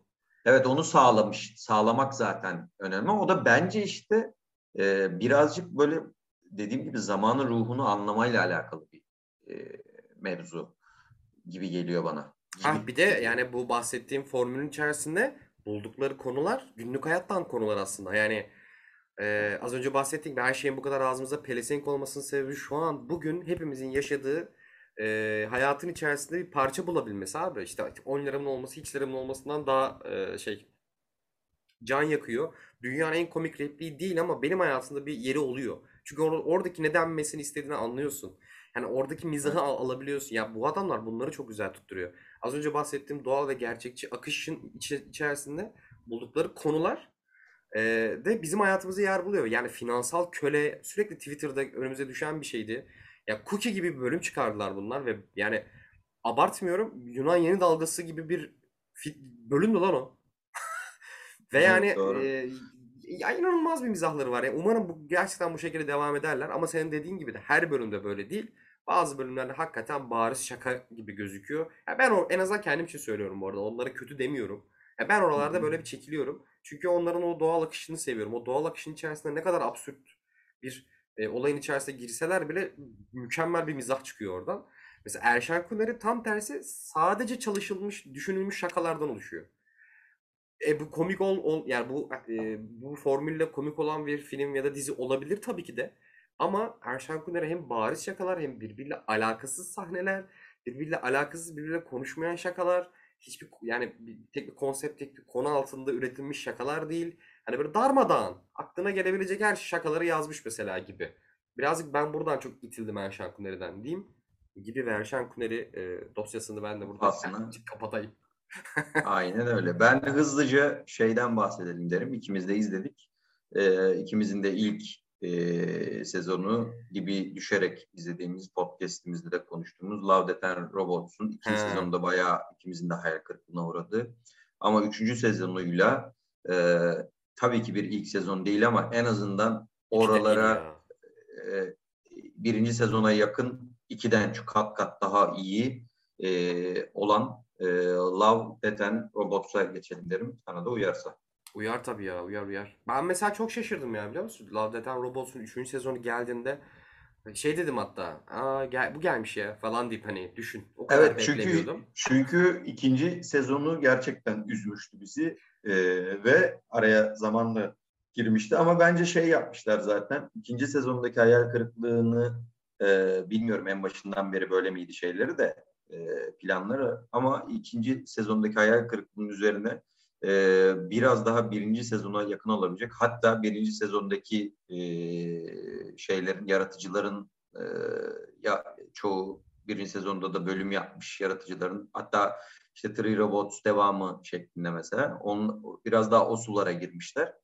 Çok beğendiğim bölümler vardı benim. Mesela Three Robots yine kendi şeyinde güzeldi. Ya çok eğlenceli. Devam. Ben üzüldüm o lobo bittikten sonra. Dedim ki lan 20 dakika kaçtı? 10 dakika mı? Yani ilk sezonun ilk bölümü ve 3. sezonun ilk bölümü yapmasalar, bu konseptten bir tane animasyon film çıkarsalar çok güzel olurmuş. Ben anlatısını, konseptini, öyle. Atmosferini, hikayesini falan çok sevdim ya. Three Robots'un. Aynen öyle. Bu da çok güzeldi. Diğer 4-5 bölümü de çok kötü bölüm bence yok. O hep böyle ortalama ya da bir tık ortalama üstü. Ama 2 bölümü bence, sen de büyük ihtimalle aynı şeyi düşünüyorsun, bu sezona damga vurdu. Biri zaten yine bizim ilk sezonda da çok beğendiğimiz Witness'ı yapan, neydi bizim abinin adı ya? Daha Alberto Mielgo'nun yaptığı Jíbaro. Çok güzel ya. Acayip, çünkü zaten çok uzun da konuşmuştuk. Aynı zamanda işte Spider-Man'in animasyonunu da yapan abi bu. İnanılmaz yaratıcı cins bir herif zaten. Yani o bambaşka bir nokta. Belli zaten abi yaptığı işlerden. Bir de şöyle Witness'da bir de hikayeyi de güzel buluyor. Yani ilk sezondaki Witness'ın hem hikayesini sevmiştik, hem çizgileri, o yarattığı o dünya, grafik dünya falan derken Jibaro'da biraz daha tarihsel bir şey anlatıyor. Şeyle çakışacak bir hikaye aslında. İşte Amerika'nın keşfi aslında baktığım zaman. Aynen öyle. İşte İspanyolların Amerika'yı keşfedip Amerika'nın zenginliklerini yağmalaması gibi bir mevzuyu bir yandan da bu siren hikayesine bağlayıp işte o mitolojideki gemileri yoldan çıkarmak için deniz kızları sesiyle o siren muhabbetini burada daha böyle bir göldeki bir witch, yani bir cadı, bir kadın üzerinden yapıyor. Ama inanılmaz bir görsellik var film zaten. Yine Witness'taki gibi. Bir de yarattığı ortam, ambiyans da muhteşem. Gerçekten de orada o balta girmemiş ormanları izlerken şeye kadar hissediyorsun ya, dibine kadar. O kadının inanılmaz bir tasarımı var. İnanılmaz bir yandan da dans şeyi var, faktörü var. Hani bir dans üzerinden bir şey dönüyor. Benim çok yükseldiğim bölümdü Jíbaro diyeyim. Senin Jíbaro ile alakalı söylemek istediğin bir şey var mı? Orada diyeceğim. Abi çok zeki bir adam. Bak, çok zeki bir adam. Şundan dolayı birincisi seçtiği, yani animasyon tekniğini büyük ihtimalle yapmak istediği animasyon tekniği büyük ihtimalle kafasındaydı. Yani ben mesela büyülendim ilk bölümü izlerken. Kadının çıkıp su içinde dans ettiği yerlerde, abi zaten sen de oynuyorsun, hı-hı, ben de sık zaten oyun oynayan insanlarız. Hani yapılabilen en hiper gerçekçi animasyonları da orada gördük ettik. Ben mesela kadının su içerisinde dans ettiği an suyun animasyonuna bakıyorum, diyorum ki Allah'ım live action mı bu? Animasyon mu live action mu? Arada kaldım yemin ederim yani, çünkü çok zor bir şeydir su animasyonunu yapmak. Yapabilen herhangi bir oyun ya da bir animasyon görmedim. Hani abinin zekiliğini birazcık kendi hünerlerini altını çizebilecek güzel bir konsept bulmuş. Aynen öyle. Aynen öyle. Ve benim en sevdiğim bölüm bu sezonda Bad Travelling. Dur. Bad Travelling'e girmeden önce bitireyim. Ha pardon. Sen söylüyor muydun? Bir de çok sevdim. Ekran uyarı geldi, o sırada ona baktım. De çok sevdim. Farkındaysan abi biraz daha işi gerçekçi kılmak için mi yapmış bilmiyorum ama normalde animasyonda hep ya abi, ya çizim animasyonlarında yani daha sabit bir kamera vardır. Çok aksiyon kamera yoktur. Bunda farkında mısın? Arka sokaklar gibi aksiyon kamera vardı. Yani animasyon olsa bile seni olabildiğince gerçekçi bir algıda tutmaya çalışmış. Ben mesela özellikle o aksiyon kamerası içerisinde sürekli dinamik, hareket eden, titreyen, kamera içerisinde koşturan, suyun içerisinde boğuşan, abi yani bütün tekniğini, bütün hünerlerini sergileyebilecek güzel bir konsept ve teknik bulmuş bu arada. Ben ona bayıldım ya. Sen ne yaptın abi şu an? Yani sen şu an biraz üzerimize ego fışkırttın ama hani devam et. Çok güzel çünkü. Dedim yani gerçekten. Aynen öyle. Aynen öyle. Kesinlikle katılıyorum abi. Dediğim gibi ben de bir noktada gerçekten gerçek zannettiğim şeyler oldu yani. Hani çizgi olduğunu bile bile. Yani bu nasıl bir gerçekçiliktir dediğin noktalar oldu. Hem de. Burada yapalım mı bir? Senin bu cümleden sonra bir kapatalım. Bir şey diyeceğim. İstiyorsan kapatma. Bittiği zaman kendi zaten otomatik kaydetmiyor mu? Sonra bir daha açarız. Vakit var çünkü biraz daha. Ha. Bilemedim. Şu an bunlar da şu an kaydoluyor ya. Olsun. Arkadaşlar bunu da dinlemiş oldunuz. Bunu da 8 dakika kaldı. O kapandıktan sonra bir daha açacağız. Abi iyi ben çok beğendim. Hatta böyle bir iki kere daha açtım sonra izledim. Zaten yönetmeni Fincher. David Fincher. Evet. Bad Travelling. İnanılmaz bir hikayeydi ya. Gerçekten inanılmaz bir hikayeydi. İliklerime kadar o gerilimi, o Fincher gerilimini hissettim ya. Müzikleri muhteşem, görsel tasarım muhteşem, hikaye anlatımı muhteşem.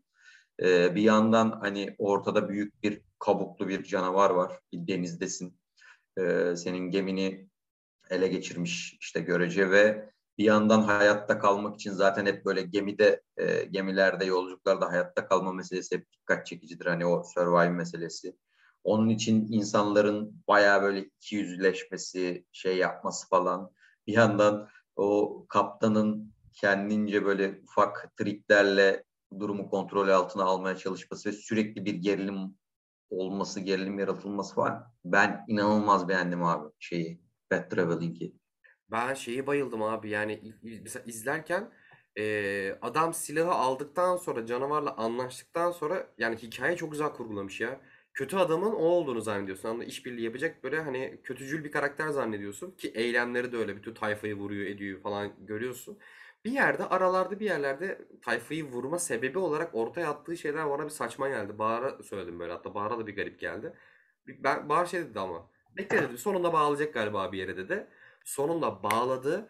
Ay dedim sen nasıl ya muazzam yani. Hani o karakterin dönüşümlerinin sebepleri, motivasyon, sonuçları bir de aynı zamanda dediğin gibi onun üzerinden saldı gerilim. Bir de üstüne yaratığın tasarımının mükemmelliği beni benden aldı mesela. Tam bir böyle Dark Souls karakteri yani mükemmel bir şeydi o. Evet böyle ve birden ulan tam böyle bir tık tamam durumu kontrol altına aldı.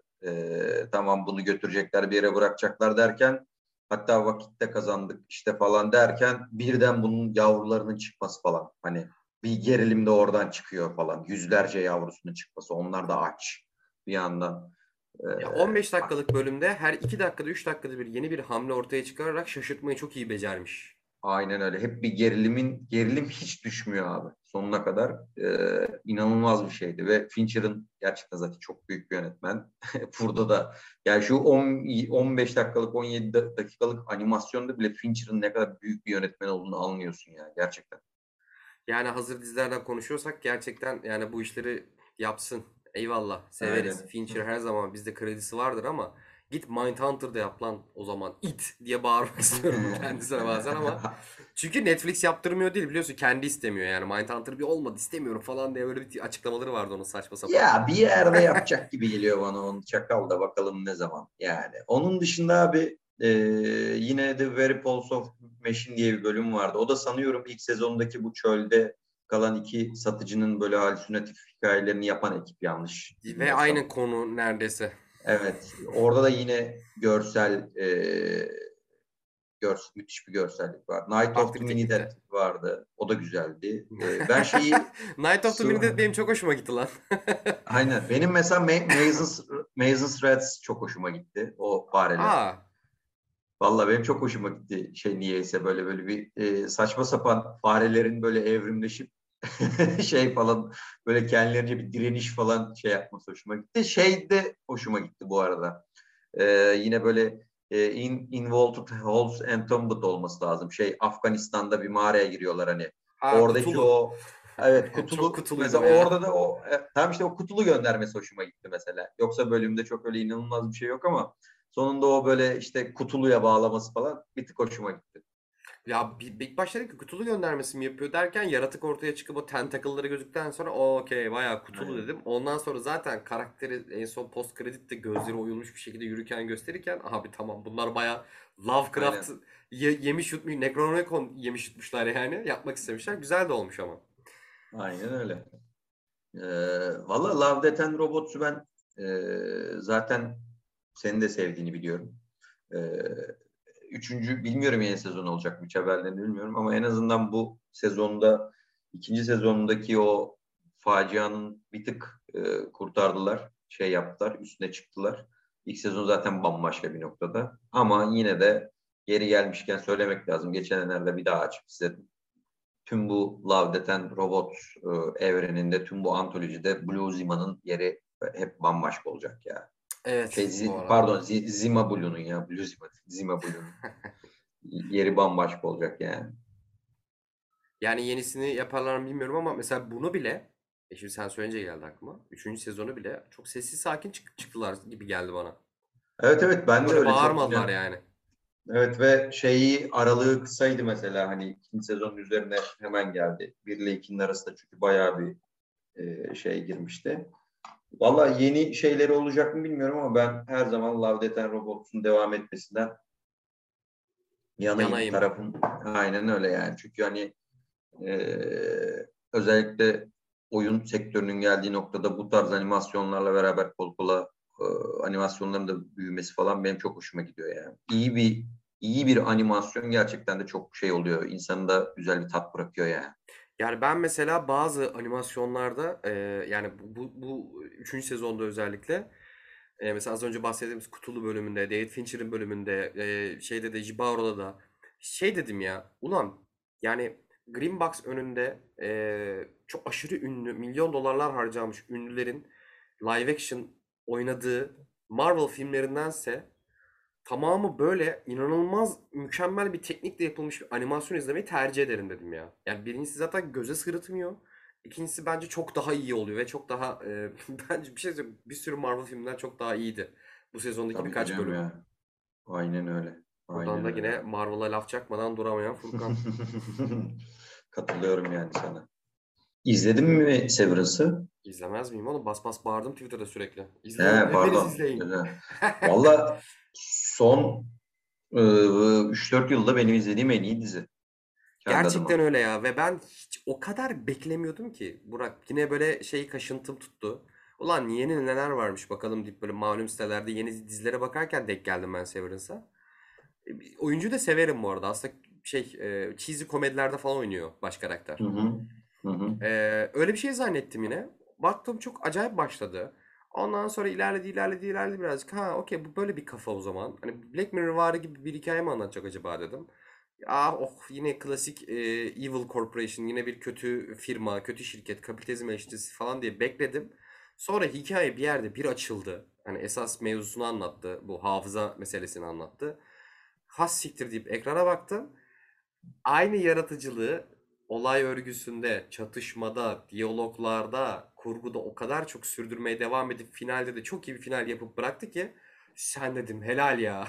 Vallahi böyle baştan sona güzel olan bir dizi izlemeyi özlemişim. Hani aralarda sıçan ya da finalde sıçan değil de baştan sona güzel böyle yani. Bence inanılmaz bir şekilde ilk sezonda sıçtığı hiçbir yer yok. Evet. Gerçekten net hiç yok ya. Ve aslında yani saçmalamaya da çok müsait bir konusu var tırnak içinde. Neden bunu söylüyorum? Konusu çok güzel çünkü biraz zaten uzun konuşuruz şimdi. Çünkü bir bilim kurgu dizisi diyebiliriz temelde. Değil mi? Yani bir bilim kurgu dizisi aslında. Evet. Severiz. Yani şekil olarak bir bilim kurgu dizisi. Ama eleştirisi de gerçekten de şu anda ülkemizde, dünyadaki en göz önündeki konulardan biri tırnak içinde beyaz yakalılık, kapitalizm, kölelik gibi mevzular, bu mevzular ve aslında o kadar çok biz bunların eleştirisini, dizilerini, filmlerini, bunlar üzerine bir şeyler üreten, laf söyleyen, bazı söylemleri olan yapımlar izledik ki gibi olabiliyor bu tarz konular artık bir noktadan sonra. Abi biz tamam, bu yapıldı artık gibi bir olabilirdi. Evet. Ama abi o kadar güzel bir noktadan yaklaşıyorlar ki bu eleştiriyi yapmak için izlemeyenler varsa bundan sonra spoiler olacak arkadaşlar. Evet. Bir 10 dakika 15 dakika atlayın burayı. Evet ve şöyle bir şirket Lumo muydu adı, neydi? Lumo, öyle bir şeydi. Öyle bir şirket, şöyle bir şey buluyor. Beyinle bir çip yerleştiriyor ve senin iş hayatında yaptığın hiçbir şeyi dışarı çıktığında hatırlamıyorsun. Dışarıdaki hayatında da içeri girdiğinde, iş yerine girdiğinde dışarıdaki hayatını hatırlamıyorsun. Aslında iki tane benliğin oluşuyor. Yani bir içerideki personel oluşuyor, bir de dışarıdaki personel oluşuyor gibi bir şey var. Bu işin bilim kurgu tarafı. İçeri girdiğin noktada da bir anda insan yapısı doğal olarak, bu arada şeyi belirtmek lazım. Platon'un mağara eserinin bir alegorisi aslında. Yani bu zaten yapımcı kendisi de söylüyor, bunu inkar etmiyor. Zaten daha önce de onlarca yapımda da Platon'un mağara eserinin alegorisi mutlaka yapılmıştır. Temelini ona alıyor. Yani insan yapısı bir noktadan sonra doğal olarak dışarıdaki şeyini merak ediyor. Dışarıdaki benliğini bir şekilde tetiklenmesiyle bazı olaylardan. Ve bir yandan kurtulmaya çalıştığı şeyin aslında kölesi olması. Temelde hepimizin iş hayatında yaşadığı şeyleri bir yandan böyle bilim kurgu eserinde anlatmak inanılmaz dahice bir fikir bence. Gerçekten inanılmaz dahice bir fikir. Hani bunu bilim kurgu şeklinde anlatmasaydı çok çiğ gelebilirdi bu mesele. Yani o triyi kullanmasaydı, hani içerideki şeyin, içeri girdiğinde dışarıyla bir alakan kalmıyor, unutuyorsun. Dışarıdayken de içeriği unutmuyorsun. Çünkü hepimiz bu hayatta, özellikle hani sen, ikimiz de bu konuda dertliyiz ama sen benden hep daha dertlisin bu konularda. İş konusu mu? Evet, yani hayır, işini beğenmemekten falan bahsetmiyorum. Hani hep bu da oturup iki duble bir şey içtiğimiz zamanda da hep konuşuruz. Sen bu konulara çok yükseksin ya, doğal olarak ben de öyleyim ama sen benden biraz daha yükseksin. Hepimizin aklından geçen, o bizim gibi boktan beyaz yakalıların aklından geçen ben ne yapıyorum hissiyatı. Hani o bazen işinde bir şey yapıyorsundur ve ne yaptığını anlayamazsın ya, o an bir yabancılaşırsın ya kendine. Evet. Abi ben şu an ne yapıyorum diye. İşte bende de oluyor böyle, hani bazen böyle dünyanın en, gerçekten isim vermeyeyim şimdi ulan, bir yerden gider. Dünyanın en gereksiz sanatçısıyla konuşurken, iletişimdeyken falan böyle ben şu an ne yapıyorum burada falan hissiyatı. Sonra birden aklıma doğalgaza gelen zam, işte elektriğe gelen zam, bilmem ne falan filan ve mecburen oradan kaçamayıp bunu yapmak zorunda olma hissiyatım. Ve o kendimle olan yabancılaşmam. Mesela oradaki bir gün boyunca işte benim ağzıma sıçılmış bir şekilde bilmem ne olmuş ama çıktıktan sonra işte eve gelip işte eşimle konuşurken hele gülerek bir şey anlatmaya çalışmam. Ya da işte arkadaşımla oturduğumda aman ya iş konuşmayalım demem. Ya da işteki arkadaşlarımla dışarı çıktığımda işten başka hiçbir şey konuşmamamız gibi yani o kadar böyle beyaz yakayı bir yandan etkileyen ama bir yandan da inanılmaz karamsar ve insanın ağzına sıçan bir dizi abi. Ya ben bir dizinin her bölümünü bitirdikten sonra evet böyle bir sigara yakıp ulan gerçekten ben ne yapıyorum, bu dizi ne yapıyor falan filan hissiyatını veriyor insana. Çünkü bu da bilinçli bir tercih. Gerçekten de tüm o zaman algısını da kaybetmek için işte şirketi daha retro yapmışlar mesela. Nasıl bir zamandayız hiç belli değil. Daha günümüze yakın bir zamandayız mesela. İnanılmaz bir gelecekte değiliz aslında. Baktığın zaman şeyde dizdeki dış dünyada. Ve şey inanılmaz bir şeydi abi. Bir şirket mantığını, beyaz yaka mantığını alegorik olarak bu kadar güzel anlatan uzun zamandır ben bir şey görmüyorum. Çünkü şu sebepten. Mesela bir iş yapıyorlar ya, ne iş yaptıklarını biz bilmiyoruz abi. Saçma sapan bir Atari oyunu oynar gibi bir iş yapıyorlar.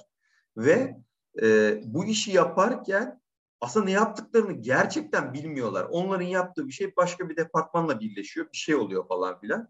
Bu eminim sende de oluyordur. Çünkü bir sürü beyaz yaka şirkette bir sürü insan kendi yaptığı işi biliyor ama totalde ne yaptığını aslında bilmiyor gibi bir durum var ya. Yaptığı işin bir de hisler üzerine ya. Evet. Hani rakamlar 4 çok korkunç deyip o zaman korkunç kutusuna at onu falan gibi böyle acayip sahneler var ve hani işle ilgili yapabildiği tek şey dediği gibi mantığı yok. Ne yapıyorum lan ben ama bir duygu var. Hani evet, bir duygusal bağım var yani. Falan. Evet, o duygusal bağı kurmuşlar oradan ve çok saçma abi. onun örneğini vermem lazım. Gerçekten birebir benzerini yaşadım. Mesela şey var ya orada. Kotalarını doldururlarsa bunlara waffle partisi veriyorlar. Ay abi. Evet abi, yok onu ben de yaşadım. Yaşamaz mıyım? Abi waffle partisi dediğin şey waffle ya Allah aşkına. Ve o waffle için uğraşıyorlar. Abi ben öğrencilik zamanında bir gün şeye gittim. Bir gün çalıştım ama. Böyle bir call center gibi bir şeydi. Mecidiyeköy'de bir yere gittik abi. Ev arkadaşımla beraber. O zamanki ev arkadaşımla, İsmail'le beraber. Ve işte abi sıcak para, bir gün işte call center'a gideceğiz. İşte şimdinin parasıyla atıyorum 250 lira para verecekler. Şimdi öğrenci için güzel para. Tamam abi. O zaman 50 lira mı ne vereceklerdi hatırlıyorum ya. İşte tamam abi gidelim. Gittik. Orada böyle bir girdik bir yere. Böyle 70 kişi falan var abi. Abartmıyorum. Bunların içinde sürekli çalışanlar var. Biz gibi günlük gelenler var falan. Olay şu abi. Biz bir telefonun başına geçiyoruz. Bize 3 sayfa numara veriyor. Tamam mı? İşte Excel'den çıkartmış. Çıktısını almış. O numaraları arayacağız. Numaralarda Antep abi. Antep'teki evleri arıyoruz. Ve şöyle açıyorum ben telefonu. Merhaba işte ben Ankara Büyükşehir Belediyesi adına arıyorum diyor. Antep Büyükşehir Belediyesi adına arıyorum diyorum. Ama ben İstanbul'dayım abi, Mecidiyeköy'deyim. İş taşere edilmiş belli falan yani. Öyle bir saçmalık var. Dolandırıcı. Orada ne lan bu? Hayır. Abi orada işte belediyenin şu işleri, işte sorular var önümde. İşte belediyenin bilmem neredeki yaptığı park hakkında ne düşünüyorsunuz? 1 katılıyorum. 2 biraz katılıyorum. 3 ne katılıyorum, ne katılmıyorum. 4 hiç katılmıyorum. 5 hiç katılmıyorum. Bak. Her aradığım benim numaraya bunu sormam lazım. 1 katılıyorum, 2 hiç katılmıyorum, 3 ne katılıyorum. Anlatabildim mi? Saatlerce bunu yapıyoruz abi. Anladım. Saatlerce. Ve adamın biri 45. dakikada falan geldi bize şöyle yaptı bak. Arkadaşlar dedi çok iyi gidiyor dedi. Haydi dedi bir 2 saat daha devam dedi. 2 saatin sonunda ödül var dedi. Tamam mı? Ulan diyorum ödül ne acaba falan. Fare miyim oğlum, kobay mıyım lan ben? Hayır onları falan geçtim artık. Ben ekstra 50 liranın peşindeyim. Ulan diyorum hani 52 bir ödül var. Hani bir kastırayım hadi yardırayım falan filan. Arıyorum ne katılıyorum ne katılmıyorum falan filan. Yapıyorum bilmem ne. Sigara içmeye bile vaktin yok. Su arada bir yudum su alıyorsun iki telefon arasında. Abi adam baktı. Evet dedim mola veriyoruz dedi. Herkes kapattı telefonunu. 2 saat 3 saat falan geçti takribi. İşte verilere bakıyor herhalde nereden, bilgisayarından mı bakıyor ne. İşte evet tebrikler Seda falan dedi, tamam böyle işte alkış falan, yemin ediyorum bak abartıyorsam neyse küfür ediyordum, abartıyorsam benim ağzıma sıçsınlar. Ülker çikolatalı gofret uzattı kıza bak yemin ediyorum. Bak yemin ediyorum ya vallahi bak yemin ediyorum ya Ülker çikolatalı gofret uzattı ve bizim beynimiz o kadar artık yanmış ki biz o kız Ülker çikolatalı gofreti aldı diye bir daha alkışladık falan hani. Abi alkışladınız. Abi, tabii çünkü ödül ya o yani. Ödülün ne olduğunda mahsus ödül ya. Hani abi waffle sahnesini izlerken beyninin aşağı kaynar sular döküldü ya. Tekrar oraya o güne geri döndüm falan böyle. Abi işte tüm bunları bu tarz meseleleri, bu tarz şeyleri o kadar güzel bir tasarımla, o kadar güzel bir senaryoyla, o kadar güzel bir atmosferle veriyor ki dizi. Yani bir yandan çok sinir oluyorsun. Bir yandan hayranlık duyuyorsun bu yaratıcılığa. Bir yandan ulan aslında çok temel meseleler bunlar diyorsun. Bir yandan işin bilim kurgu kısmı var. Bu şirket ulan işte belli ki oradan bir veri mevzusuna gidecek hani bu iş. Hani o veriler kullanılacak bir şey falan filan. Tüm dünyadaki o veri muhabbetine geliyorsun. O data muhabbetine. Bizim bugün her yere üye olabilmek için tüm verilerimizi verme muhabbetine gelecek çıkacak gibi hissediyorsun falan böyle. Abi çok böyle tüylerim diken diken olarak izledim diziyi. Çok etkilendim ve tam o dönem uysallar da vardı. Diye tweet atmıştım Netflix'teki uysallar. İşte bizdeki beyaz yaka eleştirisi uysallar oluyor. El alemin beyaz yaka eleştirisi gerçekten Severance oluyor gibi bir tweet atmıştım. Deyip biraz uzun konuştum. Anılarımdan bahsettim. Sana bırakayım sözü. Ya ben senin dediklerine ek olarak yani bir kapital eleştirinin yanında işte zaten ben aslında sadece bundan ibarettir diye izlerken sadece bundan ibaret bir şey mi acaba diye çok korkmuştum ama hakikaten iyi bir bilim kurgu yazarı herhalde. Bu arada sadece bu diziyi yazmış yazar. Yani bundan sonraki işlerini takip edeceğim. Çünkü iyi bir bilim kurgu yazarı belli ki. Çünkü abi adam ortaya attığı kuralı biraz daha genişletip coşturmayı çok güzel becermiş. Mesela sen bu kapital sistemden bahsettin, hani içeride farklı, dışarıda farklı, içeride iç dünyada çalışanların çalışma dinamikleri, işte dediğin gibi rakamlara bakıyorlar, ne yaptığını bilmiyorlar, ödüllendiriliyorlar, cezalandırılıyorlar falan. Bir tarafta dışarıda yaşayan, karakterin dış yaşamı yani. Bunu tercih etmesinin sebebini hatırlıyor musun? Karısı vefat ettiği için bir yandan da bir depresyondan kurtulma muhabbeti de var. Öyle. Bir öyle bir şey de var yani. Ben de mesela oradan birazcık bağ kurdum. Çünkü şöyle, mesela iş yerinde her zaman size şey derler. Bir sıkıntın olursa ara, bir sıkıntın olursa konuş oğlum benimle. Şimdi bunu yaşamıyorum şimdiki iş yerinde ama ben bunu çok duydum. Ama hep şunu gördüm. Birileri hep bana şey önerdi. Ben canım sıkınken kendimi daha çok işe veriyorum. Çünkü bu kendinden yabancılaşma. Yani insanlara sorun çözme şekli aslında o durumdan kaçmak. Yani baş karakterin motivasyonu bu olması inanılmaz zekice geldi bana. Hani böyle bir kötücül, aslında yaptığı şey çok kötücül. Hatta zaten hikayelerden bir tanesi de toplumun belli kesimi bu yapılan hafıza ameliyatını yanlış görüyor falan. Arada onları da görüyoruz, ediyoruz ya. Ya karakter bunları umursamıyor. Çünkü çok kişisel bir draması var ve o drama istemiyor. Yani günlük hayatında gününü sürekli ölü karısını düşünerek geçirmek istemediği için buna başvuruyor. Evet, unutmak istiyor yani. Mükemmel bir motivasyon bu arada. Bir taraftan onun dramı üzerinden şeyi görüyorsun abi. Hayatta yani başımıza gelen trajedilerle başa çıkamama şeklimizi anlatıyor. Bak bu bir. İkincisi, iki karakter bölünüyor. Sen buradan varlık nedir? Hafızaya dayalıdır. Hafıza hani inanılmaz bir şey bence bu arada. Bir taraftan da bunu işliyor. Hani ısrarla içeridekilerin hani kızın kendini asması, sonra dışarıdaki versiyonla mesaj vermesi ama dışarıdaki versiyon inatla bunu iş yerine getirmeye devam etmesi, sonra sezon finalinde anlıyoruz, belki şu an spoiler yemesinler diye söylemiyorum. Sezon finalinde anlıyoruz nedenini. Oradan bir varlık kimlik çatışması, abi sen ne yaptın ya? Bir 5 goldan 5 tane inanılmaz dolu şeyler anlatmaya başladı yani. Ama birçok da soru işareti bıraktı. Birçok soru işaretini giderdiği gibi sezon finalinde.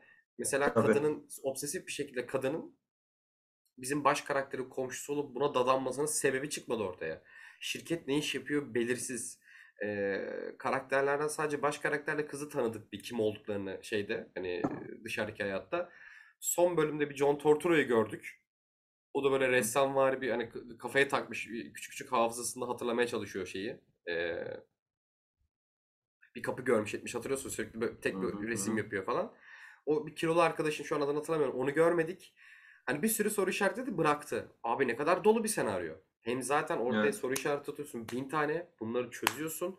Bunları çözene kadarki süreçte inanılmaz güzel top çeviriyorsun. Eleştirini yapıyorsun. Felsefeni yapıyorsun bu arada. Finalde de gelip soru işareti çözdükten sonra geri kalan soruların hepsini bırakıp sen diziye bağımlı yapıyorsun bizi zaten.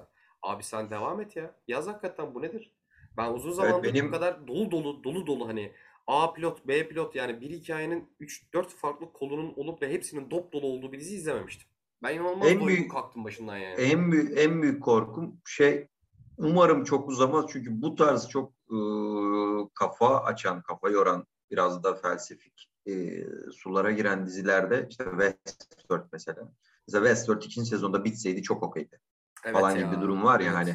Belki Severance'da da hani 2. sezonu açacak. Belki şirket biraz daha açılacak. O karakterler açılacak falan. Umarım yine şeyini bozmadan tahminimce zaten planlamıştır yazar. Hani böyle ilk sezon tuttu hadi çekelim gibi bir şey değildir bu. Bayağı planlı bir şeydir diye tahmin ediyorum. Umarım bozmadan devam eder diyeyim. Zaten 5-6 sezonluk bir malzeme yok elde abi. Bu yani 2'de bile bitirebilir sana söyleyeyim. Ama demiş galiba kendisi bir soruda ya 3 ya 6 olur demiş. Oha, sezonu. 6 nasıl olur oğlum bundan ya? Mesela neyse. Bilmiyorum hani umarım yapmaz, çünkü gerçekten de o tırnak içerisinde hep artık klişeye, dalgaya aldığımız sistem eleştirisi dediğimiz şeylerin her zaman bunlara ihtiyaç var, ama böyle yaratıcı noktalardan, bu kadar güzel noktalara dokunan noktalardan geldiği zaman da bu tarz eleştiriler gerçekten tadından yenmiyor ya. Vallahi. Evet yani. Abi çok güzel. Mizahı da çok bana güzel miydi ya? Evet ve bir yandan da çok güzel bir kara mizahı var ve bir yandan beni bu tarz şeylerde cezbediyor. Hepimiz bu konulardan şeyiz. Ne denir? Hepimizin bir canı yanmışı var bu meselelerden. Beyaz yakalılıktan, mavi yakalılıktan, işçi haklarından, işte kendimize yabancılaşmamızdan, dünyanın geldiği noktada özellikle pandemiyle beraber, pandemiden sonra bizleri bir köpek gibi çalıştırma şeyine girmesinden şirketlerin falan, hepimiz bundan şeyiz. Ama çok fazla, elbette ki herkes elinden geldiğince ya ses çıkarmaya çalışıyor ama ses çıkaramıyoruz ya da çıkardığımız ses zaten kayda değer olmuyor falan gibi. Ama bu tarz şeylerde ses çıkarırken, bir yapım özelinden bahsediyorum, ses çıkarırken bunu böyle salt dümdüz bir eleştiriyle değil de inanılmaz yaratıcı bir noktadan, yani çok böyle gerçekten kaliteli bir alegoriyle yapıldığı zaman benim gerçekten çok hoşuma gidiyor. Umarım bu şeyinde devam eder diyeyim. Benim son 3-4 yılda izlediğim gerçekten de en kaliteli yapım. Yok, kesinlikle öyle ya. Ya bir de şu an yaratıcılığın, kreatifliğin inanılmaz dibe vurduğu bir dönemde yani ortaya bakın ne kadar acayip fikir diye aslında bir çıkış noktası birazcık böyle, ama içini dolu dolu güzel işleyebilen, hani delirmeyen, akli dengesini kaybetmeyen bir yapım izlemek beni de mutlu etti açıkçası son zamanlarda. Aynen öyle. Diyelim ve senin sulara doğru geçelim. Olur. Benim de çok beğendiğim bir diziden başlayalım istersen. Daha yakalayamadım son sezonu ama ben de 5'e başladım şimdi. Better Call Saul diyelim istersen. Evet. Better Call Saul'dan bahsedelim. Ben sana bırakayım. Ben arada girerim sana. Onun paralelinde Ozark'tan da birazcık bahsedeceğim. Çünkü Ozark'ı izledim bu arada. Ozark bitirdin mi? Yok, az bir şey kaldı ama. Ha, son sezonundasın, az bir şey kaldı. Okey, tamam. Aynen. Ben Better Call Saul geçen günkü, işte pazartesi günleri çıkıyor galiba. Heh, kedim delirdi. Pazartesi günkü bölümüyle sezon arası verdi abi. Bunlar zaten Breaking Bad'de de yapmışlardı. Son final sezon, yani final sezonunda dizi arasında, sezon arasında bir küçük tatil veriyorlar. Zaten 1,5 ay. Ama o kadar mükemmel bir yerde bitti ki. Tabii ki de burada onu spoil etmeyeceğim. Sana zaten izlememişsin. Arkadaşlar da izlemeyenler vardır. Çünkü dediğim gibi bu hafta daha yeni bitti. Ben sadece söylemek istiyorum. Gerçekten Vince Gilligan bir deha ya. Vallahi billahi deha bu herif yani. Bence de öyle ya. Benim en çok... Şimdi dizinin övebileceğim bir sürü yanı var. Bob Odenkirk'ün oyunculuğundan tut. Ki zaten aslında bütün karakterlerin oyunculuğunu övmekle başlasam zaten ayrı bir podcast olur. Diyecektim sadece. Abiler çok iyi biliyor ya. İzleyicinin Breaking Bad'i sevenlerin birazcık daha Better Call Saul'u izlediğini ve hep görüyorsun abi. Bir dakika. Yani kediyle yaşamanın nasıl bir şey olduğunu size anlatmak istiyorum ama göstermem lazım her şeyden önce. Çorap attım kendisine. Diyecektim abi. Hepimizin aslında senin de vardır aklında diye tahmin ediyorum. Şimdi Breaking Bad'i izledik. Breaking Bad'den önceki bir hikaye zaman dilimini anlattığı için diyorsun. Burada olan karakterlerin çoğu Breaking Bad'de yoktu. Çünkü Better Call Saul'da hayatımıza yeni giren karakterler var. Dolayısıyla sen ne düşünüyorsun? Zaten belli ki Vince Gilligan bunlara bir son hazırladı. Bunun gerilimiyle izliyorsun zaten her bölümü. Zaten son sezondayız. Finale doğru giderek yaklaşıyoruz. Ve Vince Gilligan bunu bilerek, mesela ben attığım tweette bir tane mum sahnesi paylaştım ki şu an Better Call Saul izleyenlerin çoğu mum sahnesinden bahsediyor abi. Yani karakter dönüşümü konusundaki ustalığını geçiyorum. Burada Better Call Saul'da ekstra çok sevdim. Hazır senin de bildiği sulardan gireyim abi. Saul Goodman karakterinin dönüşümünü görüyoruz aslında. Breaking Bad'de Walter White'ı gördüğümüz gibi. Ama orada bir yandan da Mike'ı da bayağı izliyoruz. Evet. Mike'ın da hikayesi bir yandan. Zaten bu adamlar ikinci kez Breaking Bad evrenine geri dönmek istediklerinde önüne iki tane proje varmış. Bir tanesi zaten Gustavo Fring'i mi işlesek acaba diye düşünmüşler. Fring'in yükselişini, Breaking Bad'e gelen zamana kadar, ya da Saul Goodman mı diye yapmışlar.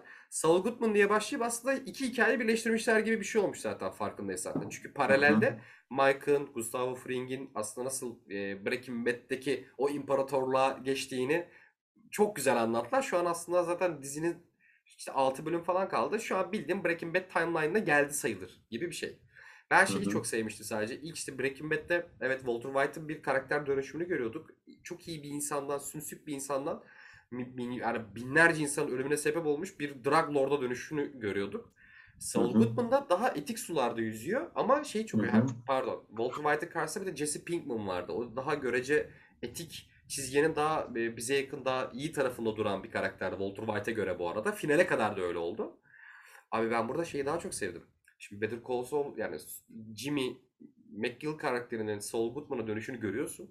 Abisiyle yaşadığı problemler, avukatlığa tutunmaya çalışması, hayatta kötü şeylerle, yani kötü bir geçmişi olan, suç geçmişi olan birinin artık bunları bırakıp daha iyi bir geçmiş, daha iyi bir gelecek. Yani bir avukatlık yapmak istemesi ama o geçmişindeki o piçliği de kullanarak bir Ali Cengiz oyunlarıyla avukatlık yapması güzel bir aslında konu, tema.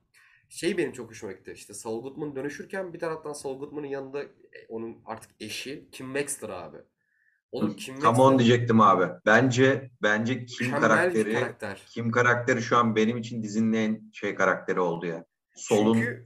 Çünkü pardon ben söyleyeyim senden önce. Çünkü Kim karakteri dizide Sol'la öyle bir noktaya geliyorlar ki artık son sezonda özellikle yani şeyde inanılmaz bir ikililer. Birbirleriyle uyumu falan ve ama biz bu karakteri Breaking Bad'de hiç görmüyoruz ve bu karakterin sonu ne olacak gerilimiyle izlemek inanılmaz bir şey. Evet abi ve bunu bilerek kurguluyorlar sahneleri. İnanılmaz sinirlerim bozuyor. Lan bir şey mi olacak şu an?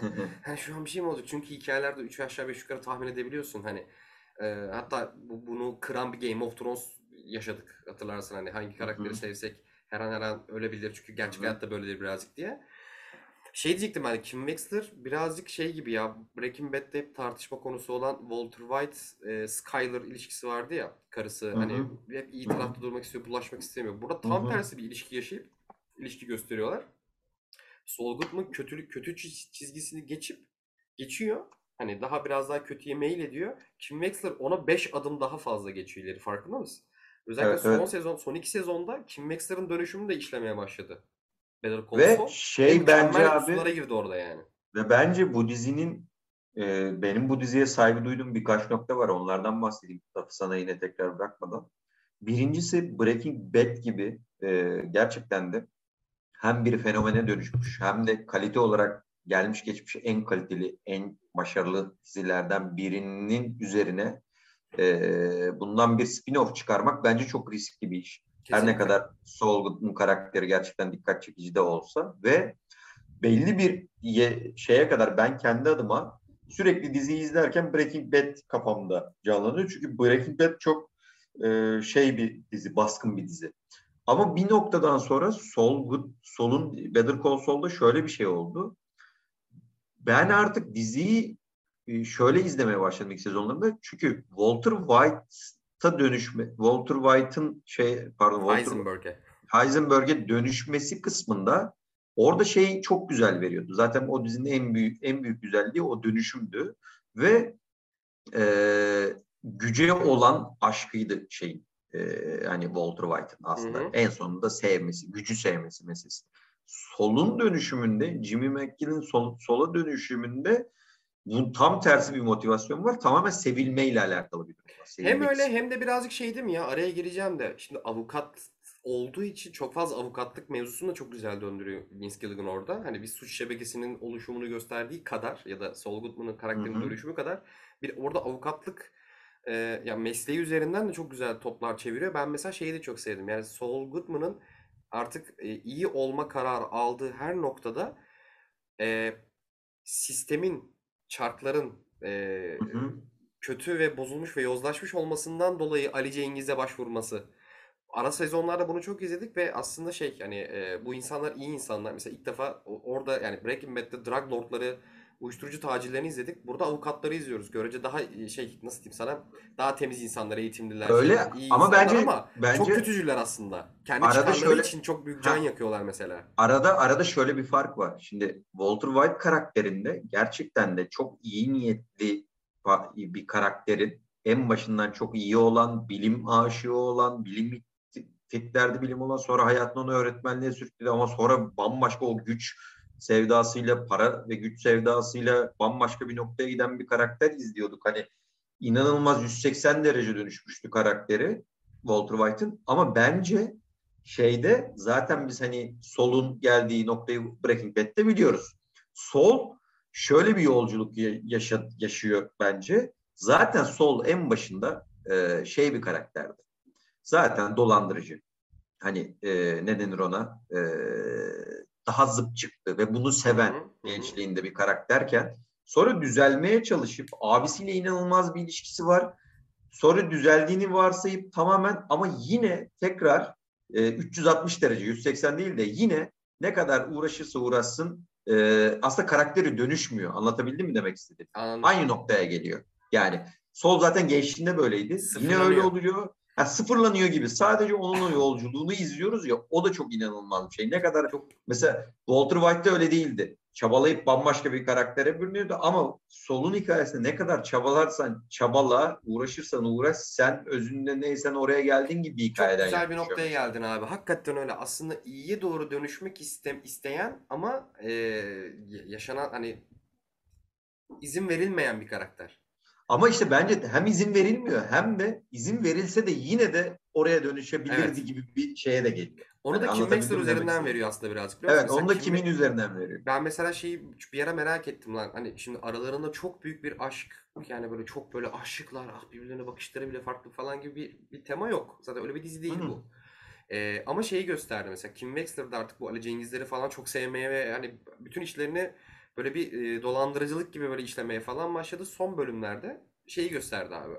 Annesiyle beraber yani Kim Max'lerin bir geçmişini gösterdi. Küçüklük. Spoiler vermeyeyim. Ya çok büyük spoiler değil. Geçmişinde bir sahne gösterdi böyle flashback gibi abi. Aslında onun da geçmişi biraz öyleymiş. Öyle diyeyim sana. Hani senin dediğin bu mesajı Kim Max'lere de çok güzel pekiştiriyorlar. Altını çiziyorlar aslında yani. Ve abi abisiyle olan ilişkisi, diğer abisinin ortağıyla olan ilişkisi sonra ve şöyle bence genius bir herif. Diğer noktaya geleceğim. Birincisi Albuquerque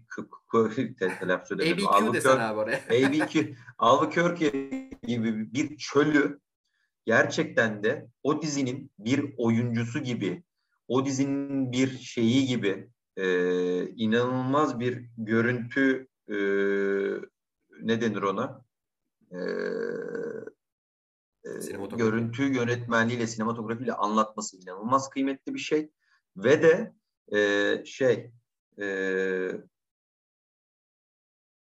ne denir ona?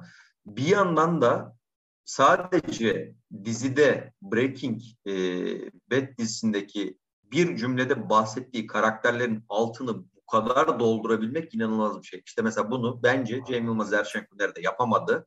Ama adam gitti oradaki o naço karakterini, bir cümlede geçen karakteri inanılmaz bir karakter yarattı. Evet, inanılmaz ya. Yani. Bilmeyenler için bu arada Breaking Bad'de Saul Goodman'ın ilk sahnesi galiba, yanlış hatırlamıyorsam. Yani diziye girdiği ilk bölümde Walter White'la Jesse Saul Goodman'ı kaçırırken böyle gözleri bağlı bir yerden atarken şey diyor, ben yapmadım Ignacio yaptı gibi bir cümle çıkıyor ağzından. Aynen. Adamlar öyle. Bu cümleden Better Call Saul dizisini yaptılar öyle diyeyim ve mükemmel bir karakter çıktı ya. Ya bir de şeyi çok seviyorum abi, işte hani bu bazı karakterler Better Call Saul'la hayatımıza girdi, bazıları da Breaking Bad'de yok ya. Yoklar bunların çoğu. Onun gerilimini izliyorsun ya, bir taraftan da o karakterlerin geleceğini, yani mesela Salamanca Breaking Bad'de kötürümdü. Better Call Saul'da bir yerde adam bayağı konuşan, hatta ruh hastası bir herifti. Tabii. İlk sezonlardan bahsediyorum. Sen şeyi diyeceksin abi, bu adam bir yerde kötürüm kalacak. Abi sonra zaten karşılıklı bir drug war dönüyor. Nerede, ne zaman olacak, ne olacak dersen seni o bilgiden dolayı seni diken üstünde tutacak çok güzel sahneler yazıyor. Yani bu inanılmaz zekici bir şey ya.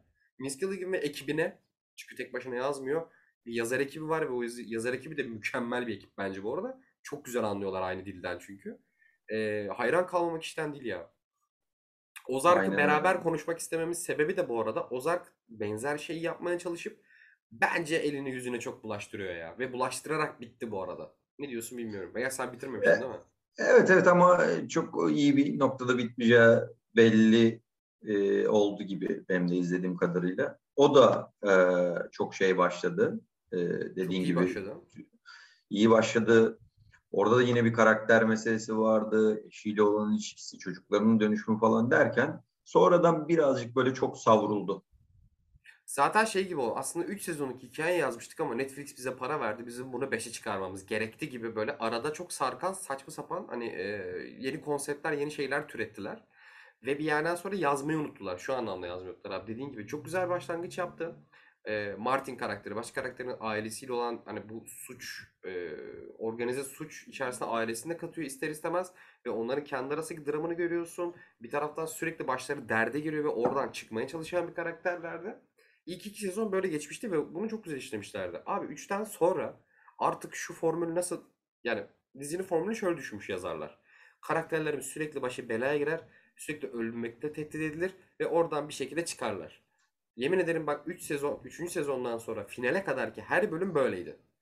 Abi bir yerden sonra doyuyorsun. Zaten şey gibi bu. House'u izledim biliyorsun. House'un hep bir şeyi vardır, bir formülü vardır. Hasta gelir, bölümün sonuna kadar çözemezler. House sonra dünyanın en sıradan şeyine bakar, aklına gidip çözer hemen falan. Sherlock Holmes gibi yani. Böyle bir formülü vardır. İzlersin sen de, seni bir yakalar bu.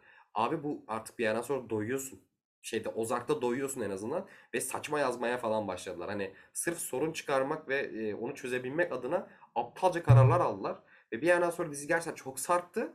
Finalde ben şeyi bekliyordum. Yani spoiler olması sadece hani bu karakterler kendi götünü kurtarmak için her şeyi ama her şeyi feda edebilecek iki ruh hastası bir şeye dönüşüyor. Martin'le eşi. Bu bir yerden sonra bir bedel ödemeleri lazım bu karakterlerin diye düşünüyorsun. Yani bu karakterlerin bir finalde ya kurtulacaklar ya bir bedel ödeyecekler diyorsun. Dizi ikisini de yapmadan çok saçma bir karar alıyor falan. Öyle diyeyim sana. Zaten puanı çok düşük olmasının sebebi de o final bölümün. Ve hiç yani götümüze göre yazdık abi şeklinde bir finalle bitiyor. Tabii ki de böyle değil. Böyle özetlemeyeceğim. Aslında onu çok orada sezon finalinde ya dizi finalinde yapılan dini, Hristiyan, İncil göndermelerini falan anlıyorsun, ediyorsun da. Ulan sen ne anlatıyordun da geldin şimdi burada bana İncil göndermesi yapıyorsun diyerek bitirdim ben de açıkçası. Söyleyeceğim bu kadar benim finali için. Çok beğenmedim ama ilk iki sezon da çok güzeldi.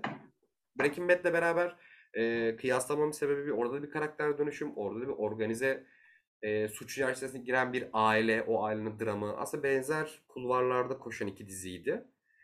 Oğlum bir yerde şöyle yazmayı unuttular ya, ben ona çok güldüm. Eşi bir şekilde hep uzak durmaya çalışıyor. Daha etik çizginin biraz daha iyi tarafında, beyaz tarafında durmaya çalışırken sadece abi bir sezon finalinin son 3 dakikasında izleyiciye şok etkisi yaratmak için kadın 180 derece dönüp oluyor abi, kötü oluyor. Birden abi. Sıfır motivasyonla. Zaten orada anlamalıydım. Dedim ki oho buna ne oluyor lan falan dedim ve 3 sezon izlediğim için bitireyim bariye geldim ben de bir yerden sonra. Velhasıl yazarlar bir yerden sonra herhalde çok içmeye başladı diye düşünüyorum. O zaman senin ekleyeceğin bir daha bir şey yoksa Ozark'la ilgili ben de başka bir yere geçeyim. Uyar mı sana? Tamam. Okey. Yani öncelikle demek istiyorum. Biz tweet'in altına bir sürü dizi ismi yazdık ama herhalde vaktimiz yetmeyecek çoğuna.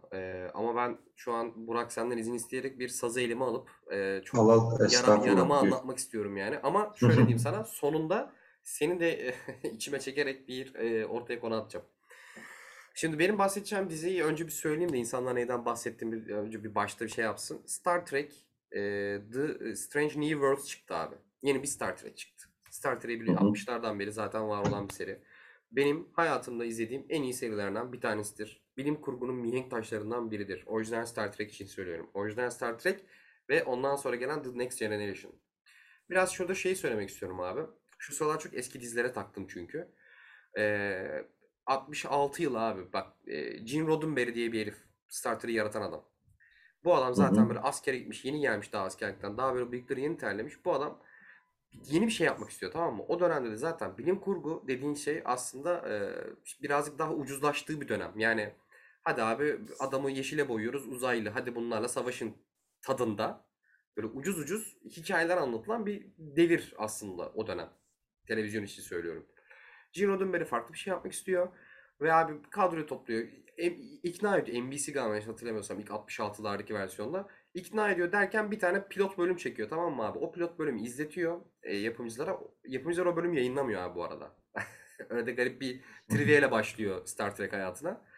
Çünkü yapımcılar diyor ki çok güzel, iyi yazmışsınız, çok güzel yazmışsınız ama çok entelektüel, çok dolu, aksiyon yok oğlum bu dizide demiş. Diyerek iptal ettiler. Sonra Gene Roddenberry gidip abi tayfayı baştan topluyor. Dağıtıyor herkesi.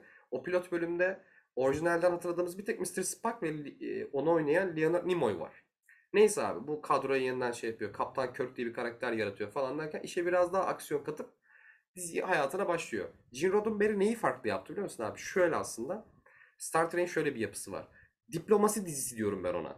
Yani şöyle olaylar görece biraz daha azdır.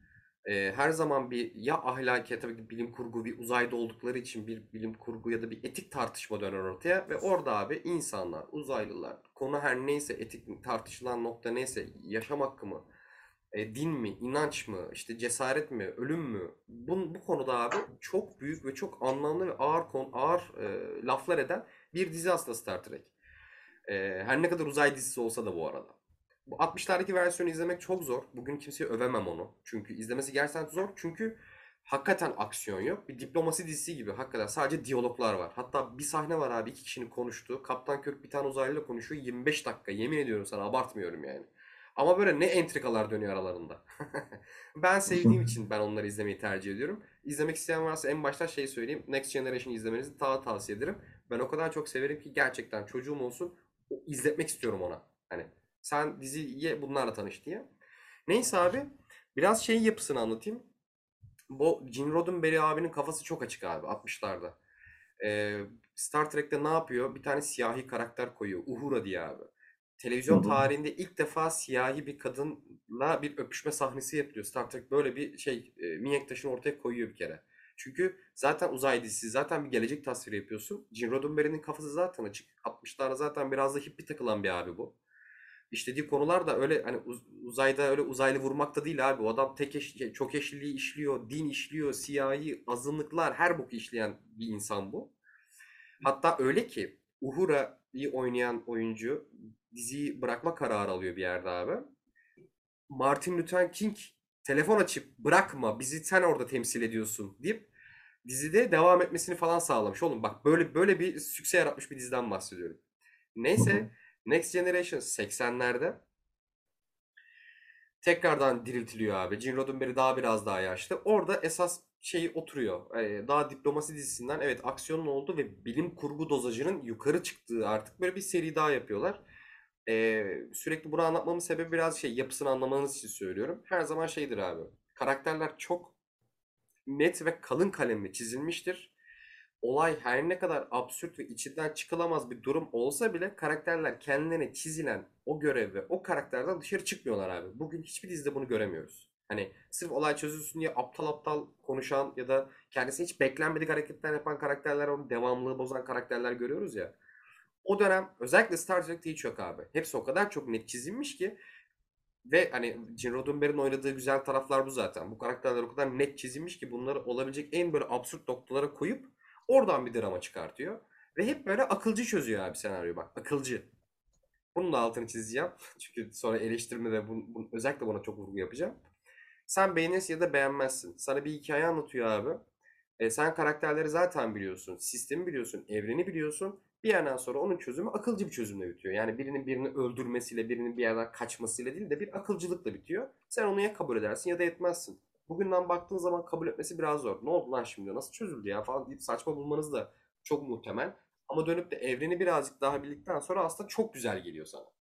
Neyse, dediğim gibi diplomasi bir dizisi. Aslında öykü gibi bir şey oğlum yani Star Trek. Ve bugüne geliyoruz abi. Yani sonra şöyle bir şey oluyor. 80'lerden sonra devam ediyor. Ondan sonra Deep Space Nine diye bir dizi yaptılar. Bambaşka bir konsept yaptılar. Orada çok güzel toplar çevirdiler. Voyager yaptılar. Enterprise yaptılar. Star Trek 60'lardan bugüne kadar aslında tüm dünyanın kültüründe olan bir dizi. Yani kültüre mal olmuş bir dizi. Sonra abi 2000'li yıllardan sonra bir bakalım bu franchise'ı kim alıyor abi? Tabii ki de kafasına sıçtığının J.J. Abrams'ı. J.J. Abrams'a gelmeden önce şeyi de söylemek istiyorum. Yani Gene Roddenberry'nin ortaya attığı bu format öyle net bir format ki abi, bunu sinemaya uyarlayamadılar biliyor musun? Aslında Star Trek'in 8 tane falan sinema filmi var. Hiçbirini Star Trek hayranları beğenmez. Ve hakikaten de çok eleştirecek yanı vardır. Çünkü niye? Elif, dediğim gibi diplomasi diye özetlediğim öyle bir sistemi var. Hani sadece diyaloglarla, dramalarla, tragedyalarla dönen bir konuyu. Siz sinemaya taşıyacağınız zaman oraya bir aksiyon eklemeniz gerekecek. Dolayısıyla bunlar da aksiyon ekleyerek sinemaya uyarladılar abi ve çoğu insan çok beğenmedi. Çünkü Star Trek'i sevme sebepleri çok farklıydı. Neyse J.J. Abrams aldı abi bunu. Yani hala bugün şeyi tartışıyorum kendi içimde. İyi bir şey mi yaptı, kötü bir şey mi yaptı? J.J. Abrams şöyle bir şey yaptı abi. ilk filmde galiba yanlış hatırlamıyorsam Mr. Spock geriye dönüyor. Bir olaylar yaşanıyor ve paralel evren oluşuyor. Şunu demeye çalışmış aslında J.J. Abrams. Geçmişte izlediğiniz bütün Star Trek'ler ayrı bir evrende geçiyor. Benim yaptığım ayrı bir paralel evrende geçecek. Anladın mı? Kendi dünyası, kendi evreni yaratmaya çalışıyor bu abi. Neyse. Filmleri fena değildir. Seveni var, sevmeyeni var. Benim eleştirdiğim çok yanı var falan. Sonra tabii ki de J.J. Abrams aldığı bu hakları abi. Tebaası var ya bunun Lost'tan bildiğimiz. Akiva Goldsman, Alex Kurtzman olması lazım. Ve Damon Lindelof falan da olması lazım. Star Trek dizilerini yapmaya başladılar. Netflix'te bir tane Discovery yaptılar. Bok gibi. Ve şimdi geleceğim şeye. Strange New Worlds. Ta 60'lardan bilinen Pike karakterini, kaptanı abi. Bu bölümün baş karakteri yapıyorlar falan. Sadece sana şunu söyleyeceğim oğlum. Biz yani 60'lardan gelerek geldim hikayeye buraya. 60'larda biliyorsun daha muhafazakar bir dünya var. Daha kafalar kapalı. Zaten teknoloji gelişmemiş. Abi Gene Roddenberry ve ondan sonra gelen bütün yazar ekipleri Star Wars'ta hep kafa açık işler ortaya çıkartıyor. Tamam mı?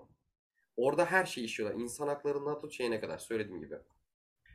Biz bugün daha aydınlık bir çağdayız. Daha aydınlık bir dönemdeyiz. Daha woke culture falan diyoruz burada. Neden bilim kurguları bu kadar bok gibi yapıyoruz abi? Şimdi örnek vereceğim sana. Spock karakteri bilirsin. Sen de aşinasındır en azından. Hani Vulkan gezegeninin bir uzaylısıdır. Yarı insandır ama duyguları yoktur mesela. Kanka yeni dizide yeni dizinin ilk bölümünde yani Star Trek Strange New Worlds'un ilk sahnesinde Spock evlilik teklifi alıp gerdek gecesinden kalkıp göreve gidiyor abi. Ağzım açık baktım böyle Bahar'la beraber. Bahar da çok sever Star Trek'i. Böyle dedik ne oluyor lan? Hani neden abi?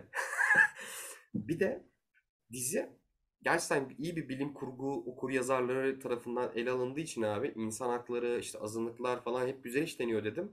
Bugün bu konular işleneceği zaman nedense hep böyle farklı bir karakterle farklı bir karakterleri öpüştürelim şeklinde işleniyor. Ve ben bundan nefret ediyorum ya. Bundan gerçekten nefret ediyorum. Yani ben sana şöyle söyleyeyim. Next Generation'ın en sevdiğim bölümlerden bir tanesi de bildiğin trans hikayesi anlatıyor. 87'de ve 89'da yapılan diziden bahsediyorum. İşte bir gezegene gidiyorlar. O gezegende hem kadın hem erkek olmayan cinsiyetsiz bir uzaylılarla karşılaşıyorlar. Bunlar atılgana geliyor abi bir şeyler öğrenmek için. Kaptan ikinci kaptanla beraber konuşurken yakınlaşıyorlar. Bunların gezegeninde de aşk yasak. Bunlar flörtleşirken yakalanıyorlar. O uzaylı kendi gezegeninde idama mahkum ediyorlar abi. Hemen bizim atılgan gemisi gidip oraya işte o mahkemeye el atıp böyle etik tartışmalara girip kurtarmaya çalışacaklar kızı falan. Böyle bir şey kız demişim. Kanka şöyle diyeyim sana bak böyle işliyor konuyu. Çünkü bak bilim kurgu olduğunu unutmuyor. Bir olay örgüsü olduğunu unutmuyor. Gidip durduk yere hadi siyahi biriyle hadi bilmem neyi öpüştürelim gibi dünyanın basit ve aptalca fikriyle bir bilim kurgu işlemiyorlar yani. Biraz buna değinmek istedim. Strange New Worlds'u birazcık burada eleştirmek istedim aslında. Çünkü Strange New Worlds hem bilim kurgu yapmaya çalışıp hem geçmişe öykünüp hem de abi bak bizim de kafamız açık. Bak bütün karakterler kadın. En güçlü karakterler kadın. Bak kadınlar ne kadar güçlü. Aynen benim böyle sanki dalga geçiyormuşum gibi anlatıyor bu arada. Hani şey değil. Bakın karakterler ne kadar güçlü. Bak şimdi iki kadın öpüşecekler burada. Şimdi orada siyahi biri var. Burada bir tane Asyalı var. Bunlar da birbirleriyle öpüşecekler falan. Oğlum uzaydasın lan. Hani öpüşsünler eyvallah. Aşk asla karşı değiliz bu arada. Zaten homofobik bir şey de söylemiyorum. Sadece böyle salağa anlatır gibi anlatmaları.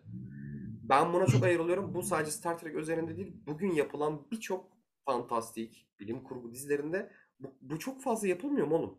Ya şeyde bile Yüzüklerin Efendisi'nin dizi fragmanı düştüğünde herkes siyahi elf mi olur tartışması yaparken senle mi konuştuk ya?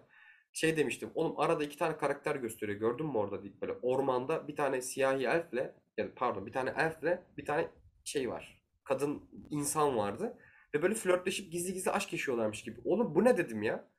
Ben en çok ona tetiklendim biliyor musun? Ya arkadaşlar yani woke culture'a bir tane daha tuğla eklemek adına eklemek bu değil ama.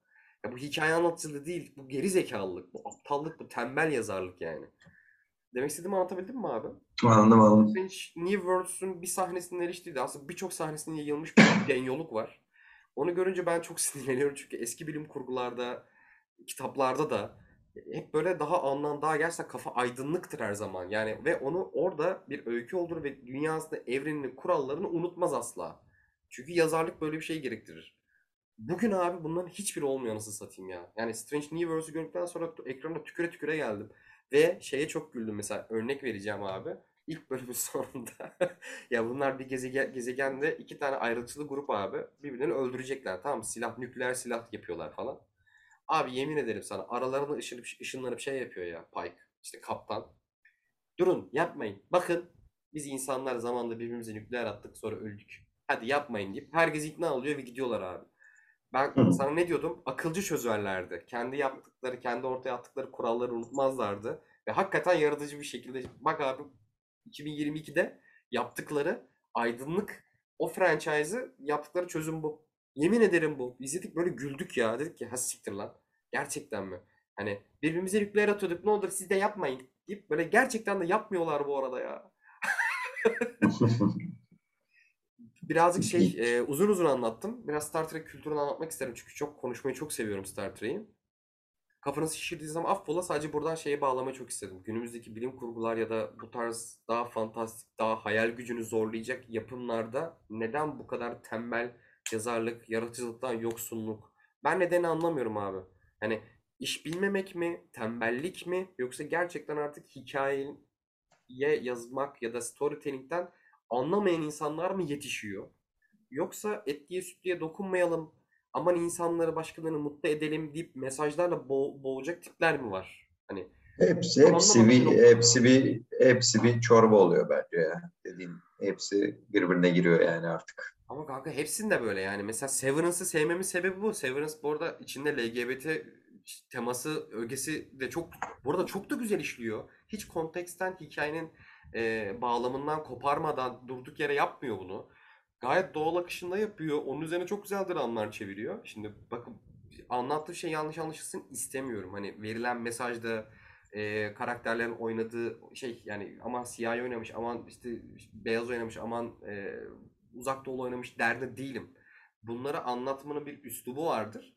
Üslup bilmeyenler bu işe girdikleri zaman ben ifrit oluyorum. Sadece ya önümüzdeki 10 yıl bu tartışmalar çok yaşanacak kanka. Şimdiden yorma kendini. Abi yok ben çok yoruldum. Yani bir de istediğim gibi abi Star Trek hakikaten yani tavsiye ederim çoğunuza. Sana tavsiye ederim abi eskileri. 60'ları biraz zor ama hani 80'lerdeki Next Generation izlemeni çok tavsiye ederim. Çok güzel bir öykü anlatıcılığı var. Kafa çok açık olup yani dediğim gibi bir bölümde trans dramı görebiliyorsun işte. Yani trans hikayesi var bir bölümde. Bir bölümde gerçekten LGBT şeyi de var. Ögeleri de fazla var. Bunları hiç bu arada göze sokmadan gayet bilim kurgu olduğunu unutmadan, kendi kurallarını unutmadan çok güzel bir storytellingle anlatıyor ama. En güzel tarafı bu. İyi hikaye abi. İyi hikaye, iyi mesaj, iyi çözüm. Ya, her şey iyi yani. Diyeyim. Ben de birazcık hem öfkemi kusayım birazcık bu konuda, bilim kurgu konusunda. Yakın zamanda çıkan diziler konusunda. Hem de birazcık da Star Trek konuşmuş oldum. Ben de rahatladım. Keito, benim bir yakın dönemde anlatacağım dizi kalmadı. Ya benim vardı, hiç girmeyeceğim abi çünkü yoruldum. Saat zaten şu an 12'yi gösteriyor. Bayağı da uzun yaptık. Evet, bayağı uzun yaptık. Son zamandaki en uzun podcastlerimizden biri oldu. İstiyorsan sorulara geçelim. Bitirelim. Aynen. Soru varsa. Şey var, yazdıklarımız ve konuşmadıklarımızı bir sonraki dizi bölümüne. Zaten bunu seri yapacağız ya. Hı. Okey. Şafak kardeşimiz zaten. Artık müdavimiz. Demiş ki herkes selamlar. Umarım iyisinizdir ve her şey siz ve sevdikleriniz için yolundadır. Oğlum kandil mesajı gibi yazıyorsun şunlara girişirken. Çok vallahi çok düşünceli çocuk ya. Yani. Aynen, çok seviyorum. Gibi'nin senaryosunun inanılmaz bir şekilde kendi PR'ını yapması konusunda ne düşünüyorsunuz? En son Manchester City ve İlkay üzerinden İlkay'ım sendeyiz repliği müthiş uymuştu. Ya bunu ben Gibi'yi konuşurken söylemiştim. Gerçekten de ilginç bir şekilde ya bu İlkay ve Gibi denk geldi tabii isimden dolayı ama onun dışındaki çoğu şey aslında birazcık şeyle de alakalı. O kadar güncel meselelere bir şekilde değiniyorlar ki doğal olarak o replikler mutlaka bir şeyi karşılıyor. Hayatımızdaki son zamanda hissettiğimiz ve bir yandan da dizi de hype'landığı için hani psikolojide öyle bir şey var ya, her yerde ilgin neyse onu görmeye başlıyorsun diye onun da etkisi oluyor bence. Ama son dönemdeki en büyük kendi kendine oluşan PR işlerinden biri. Ama ben bir yerden sonra şey olabileceğini düşünüyorum. Birazcık o Feyyaz Yiğit'in röportajını da izlediğimde şey diyordu, yani hani fenomene dönüştüğü zaman her yerde kendini görmeye başladığı zaman, Gibi'yle ilgili bir replik görmeye başladığı zaman anladığım kadarıyla Feyyaz Yiğit biraz bununla böyle şey sıkılacak gibi geliyor bana. Yani hani bir yerden sonra atıyorum bu işin çok boku çıkarsa, çok şey olursa, ya tamam biz bitiriyoruz abi, bir daha başka bir şey yapacağız da diyebilirler ki normalde budur yani. Hani. Ama Şaban dediğine katılıyorum, kendi kendine inanılmaz bir organizma gibi böyle bir PR şeyi oluştu gibi de yani, çok acayip. Ya o biraz da şeyden ya, hani günlük hayat, senin dediğin gibi günlük hayatımızda o kadar çok yer edinen şeyler üzerine espriler yapıyorlar ki bugün derdimizi anlatmak için nasıl gif kullanıyorsak gerçekten oradan bir replik kullanmaya falan başlıyoruz. Çok çok hızlı bir şekilde meme dönüşebiliyor ya şey. Evet. Gibinin replikleri. İkinci olarak da Love, Death and Robots'un Netflix'teki en niş işlerden birisi olduğunu düşünüyor musunuz? Bir de daha önce Into the Spider-Verse ve Witness ile de müthiş işler çıkaran Alberto Mielgo'nun Jíbaro'sunu nasıl buldunuz? Spider-Verse'ün devamı için sizi hype'ladı mı? Valla bunu da cevapladık aslında. Hem gerçekten de en iyi işlerden biri ve devam etmesini isteriz. Hem Jíbaro'yu beğendik. Spider-Verse'ün devamı için hype'lıyor. Yani şunu fark ettim. Biz bir süredir, Şafak bize sağ olsun her podcast'imizde soru soran bir arkadaşımız. Şafak'ın sorduğu soruların hepsini podcast'i yaparken cevaplamış oluyoruz. Şey gibi güzel bir denklem oluştu. Hem biz Şafak'ı tanımışız, hem Şafak bizi tanımış. Evet. Şey hissettim ya. Serkan Atak kardeşimiz sormuş. Oyuna ne kadar sadık bilmiyorum ancak Halo dizisi fena bir bilim kurgu dizisi değil. Siz ne düşünüyorsunuz demiş. Sen izledin mi? Ben izlemedim de Halo diye mi okunuyor? Ben onu yıllardır Halo diye biliyorum. Halo. Halo da çok Kurtlar Vadisi karakteri lan. Aynen. Şey, ben oyununu severim bu arada. İlginç bir şekilde benim çok böyle FPS kültürüm çok yoktur ama Halo'yu zamanında oynamıştım var da çok da severim. Ama dizisini izlemedim, bilmiyorum. Ben de tam tersi oyun oynamadım. Dizisinin ilk bölümünü izledim sadece. Bir bakayım ben diziye ya. Fena Serkan değil lan bu arada. Oyununu ben çok severim bu arada ya. Yani. Oyunu bildiğin şey değil miydi? Ben de çok önceden sadece, ben de Xbox oyunu zaten. Ben de Xbox yoktu, hı-hı, ama bir kere bir yerden denk gelmiştim. Oynadığımda aslında hikayesini çok hatırlamıyorum ve çok fazla yoktu. Çünkü karakter, ana karakterse de konuşmuyordu. FPS, hı-hı, zaten. Abi yürüyüp uzaylı dövüyorduk. Bunu hatırlıyorum. Evet, o mantıktaydı tabii. Space Marine mevzusu vardı. Aynen. Ha. Bir de hatırladıklarım sadece buydu. Sıfır beklentiyle oturdum ben de Halo'nun başında. Bir bölüm izleyeyim dedim. Hiç fena değil. Yani gerçekten çok gev büyük şeyler söylemeye çalışmıyor. Hiç öyle bir niyeti yok. Zaten yani Halo'nun ben bilmiyorum. Lore'una çok hakim değilim. Onu belki büyük oyuncular çok daha iyi tanımlar ama yani ben ya hiçbir şey beklemediğimden ya da ben keyif aldım. Bayağı aksiyon dolu bu arada. Ve o aksiyon dozajını da bu arada efektler hiç sırıtmadan çok güzel vermişler. Ben ilk bölümü sevdim. Devamlı ettireceğim. İyi hatırlattın ha. Serkan, izleyeli bayağı oldu şu ilk bölümü. Devam ettireyim. Kadir T. Rica etsem Alef 2. sezonu biraz gömebilirsiniz. Abi izlesek gömerdik ya. Ben izlemedim ya. Ben ilk sezonu izledim. Bu arada Alef'in gömülecek çok yerler vardı. Alef'in 2. sezonunu da mı Emin Alper çekti? Yok başka Gökhan Tiryaki çekmiş. Ali 2 izleyemediğimiz için bilmiyorum ama ilk sezonda yani bir şeyle, beklentiyle başlayıp bence iyi bitmemişti Alef'in. Evet. İki sezonu izlemediğimiz için evet, bir şey diyemeyeceğim. Emin Alper demişken de tebrik ederiz yeni filmini. Kesinlikle.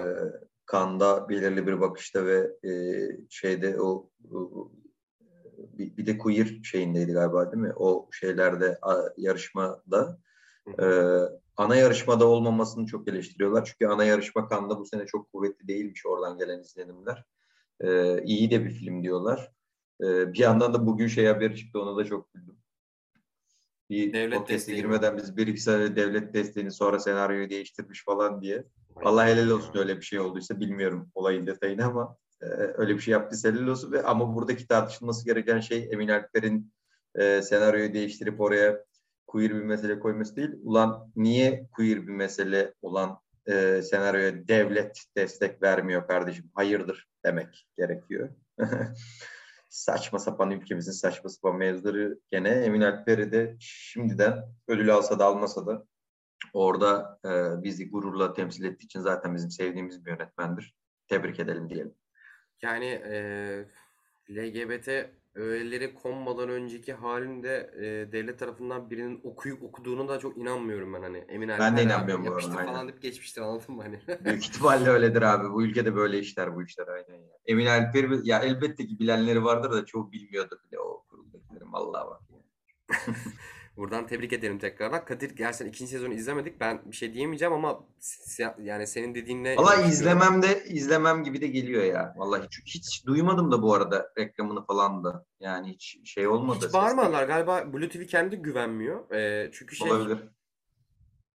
Emin Alper'den Gökhan Tiryak'e geçtiyse, ya yapım ekimi ve anlatıcı değiştiyse bir şeyler o zaman tıklamıştır diye tahmin ediyorum. Aynen öyle.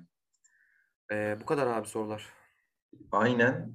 Bayağı da uzun bir podcast oldu. Biz fark etmedik sürekli yeni bir şey açtığımız için ama büyük ihtimalle 2 saati geçti. Uzun uzun dizi konuştuk. Teşekkür ederiz bizi dinlediğiniz için. Bir sonraki podcastimizde görüşmek üzere.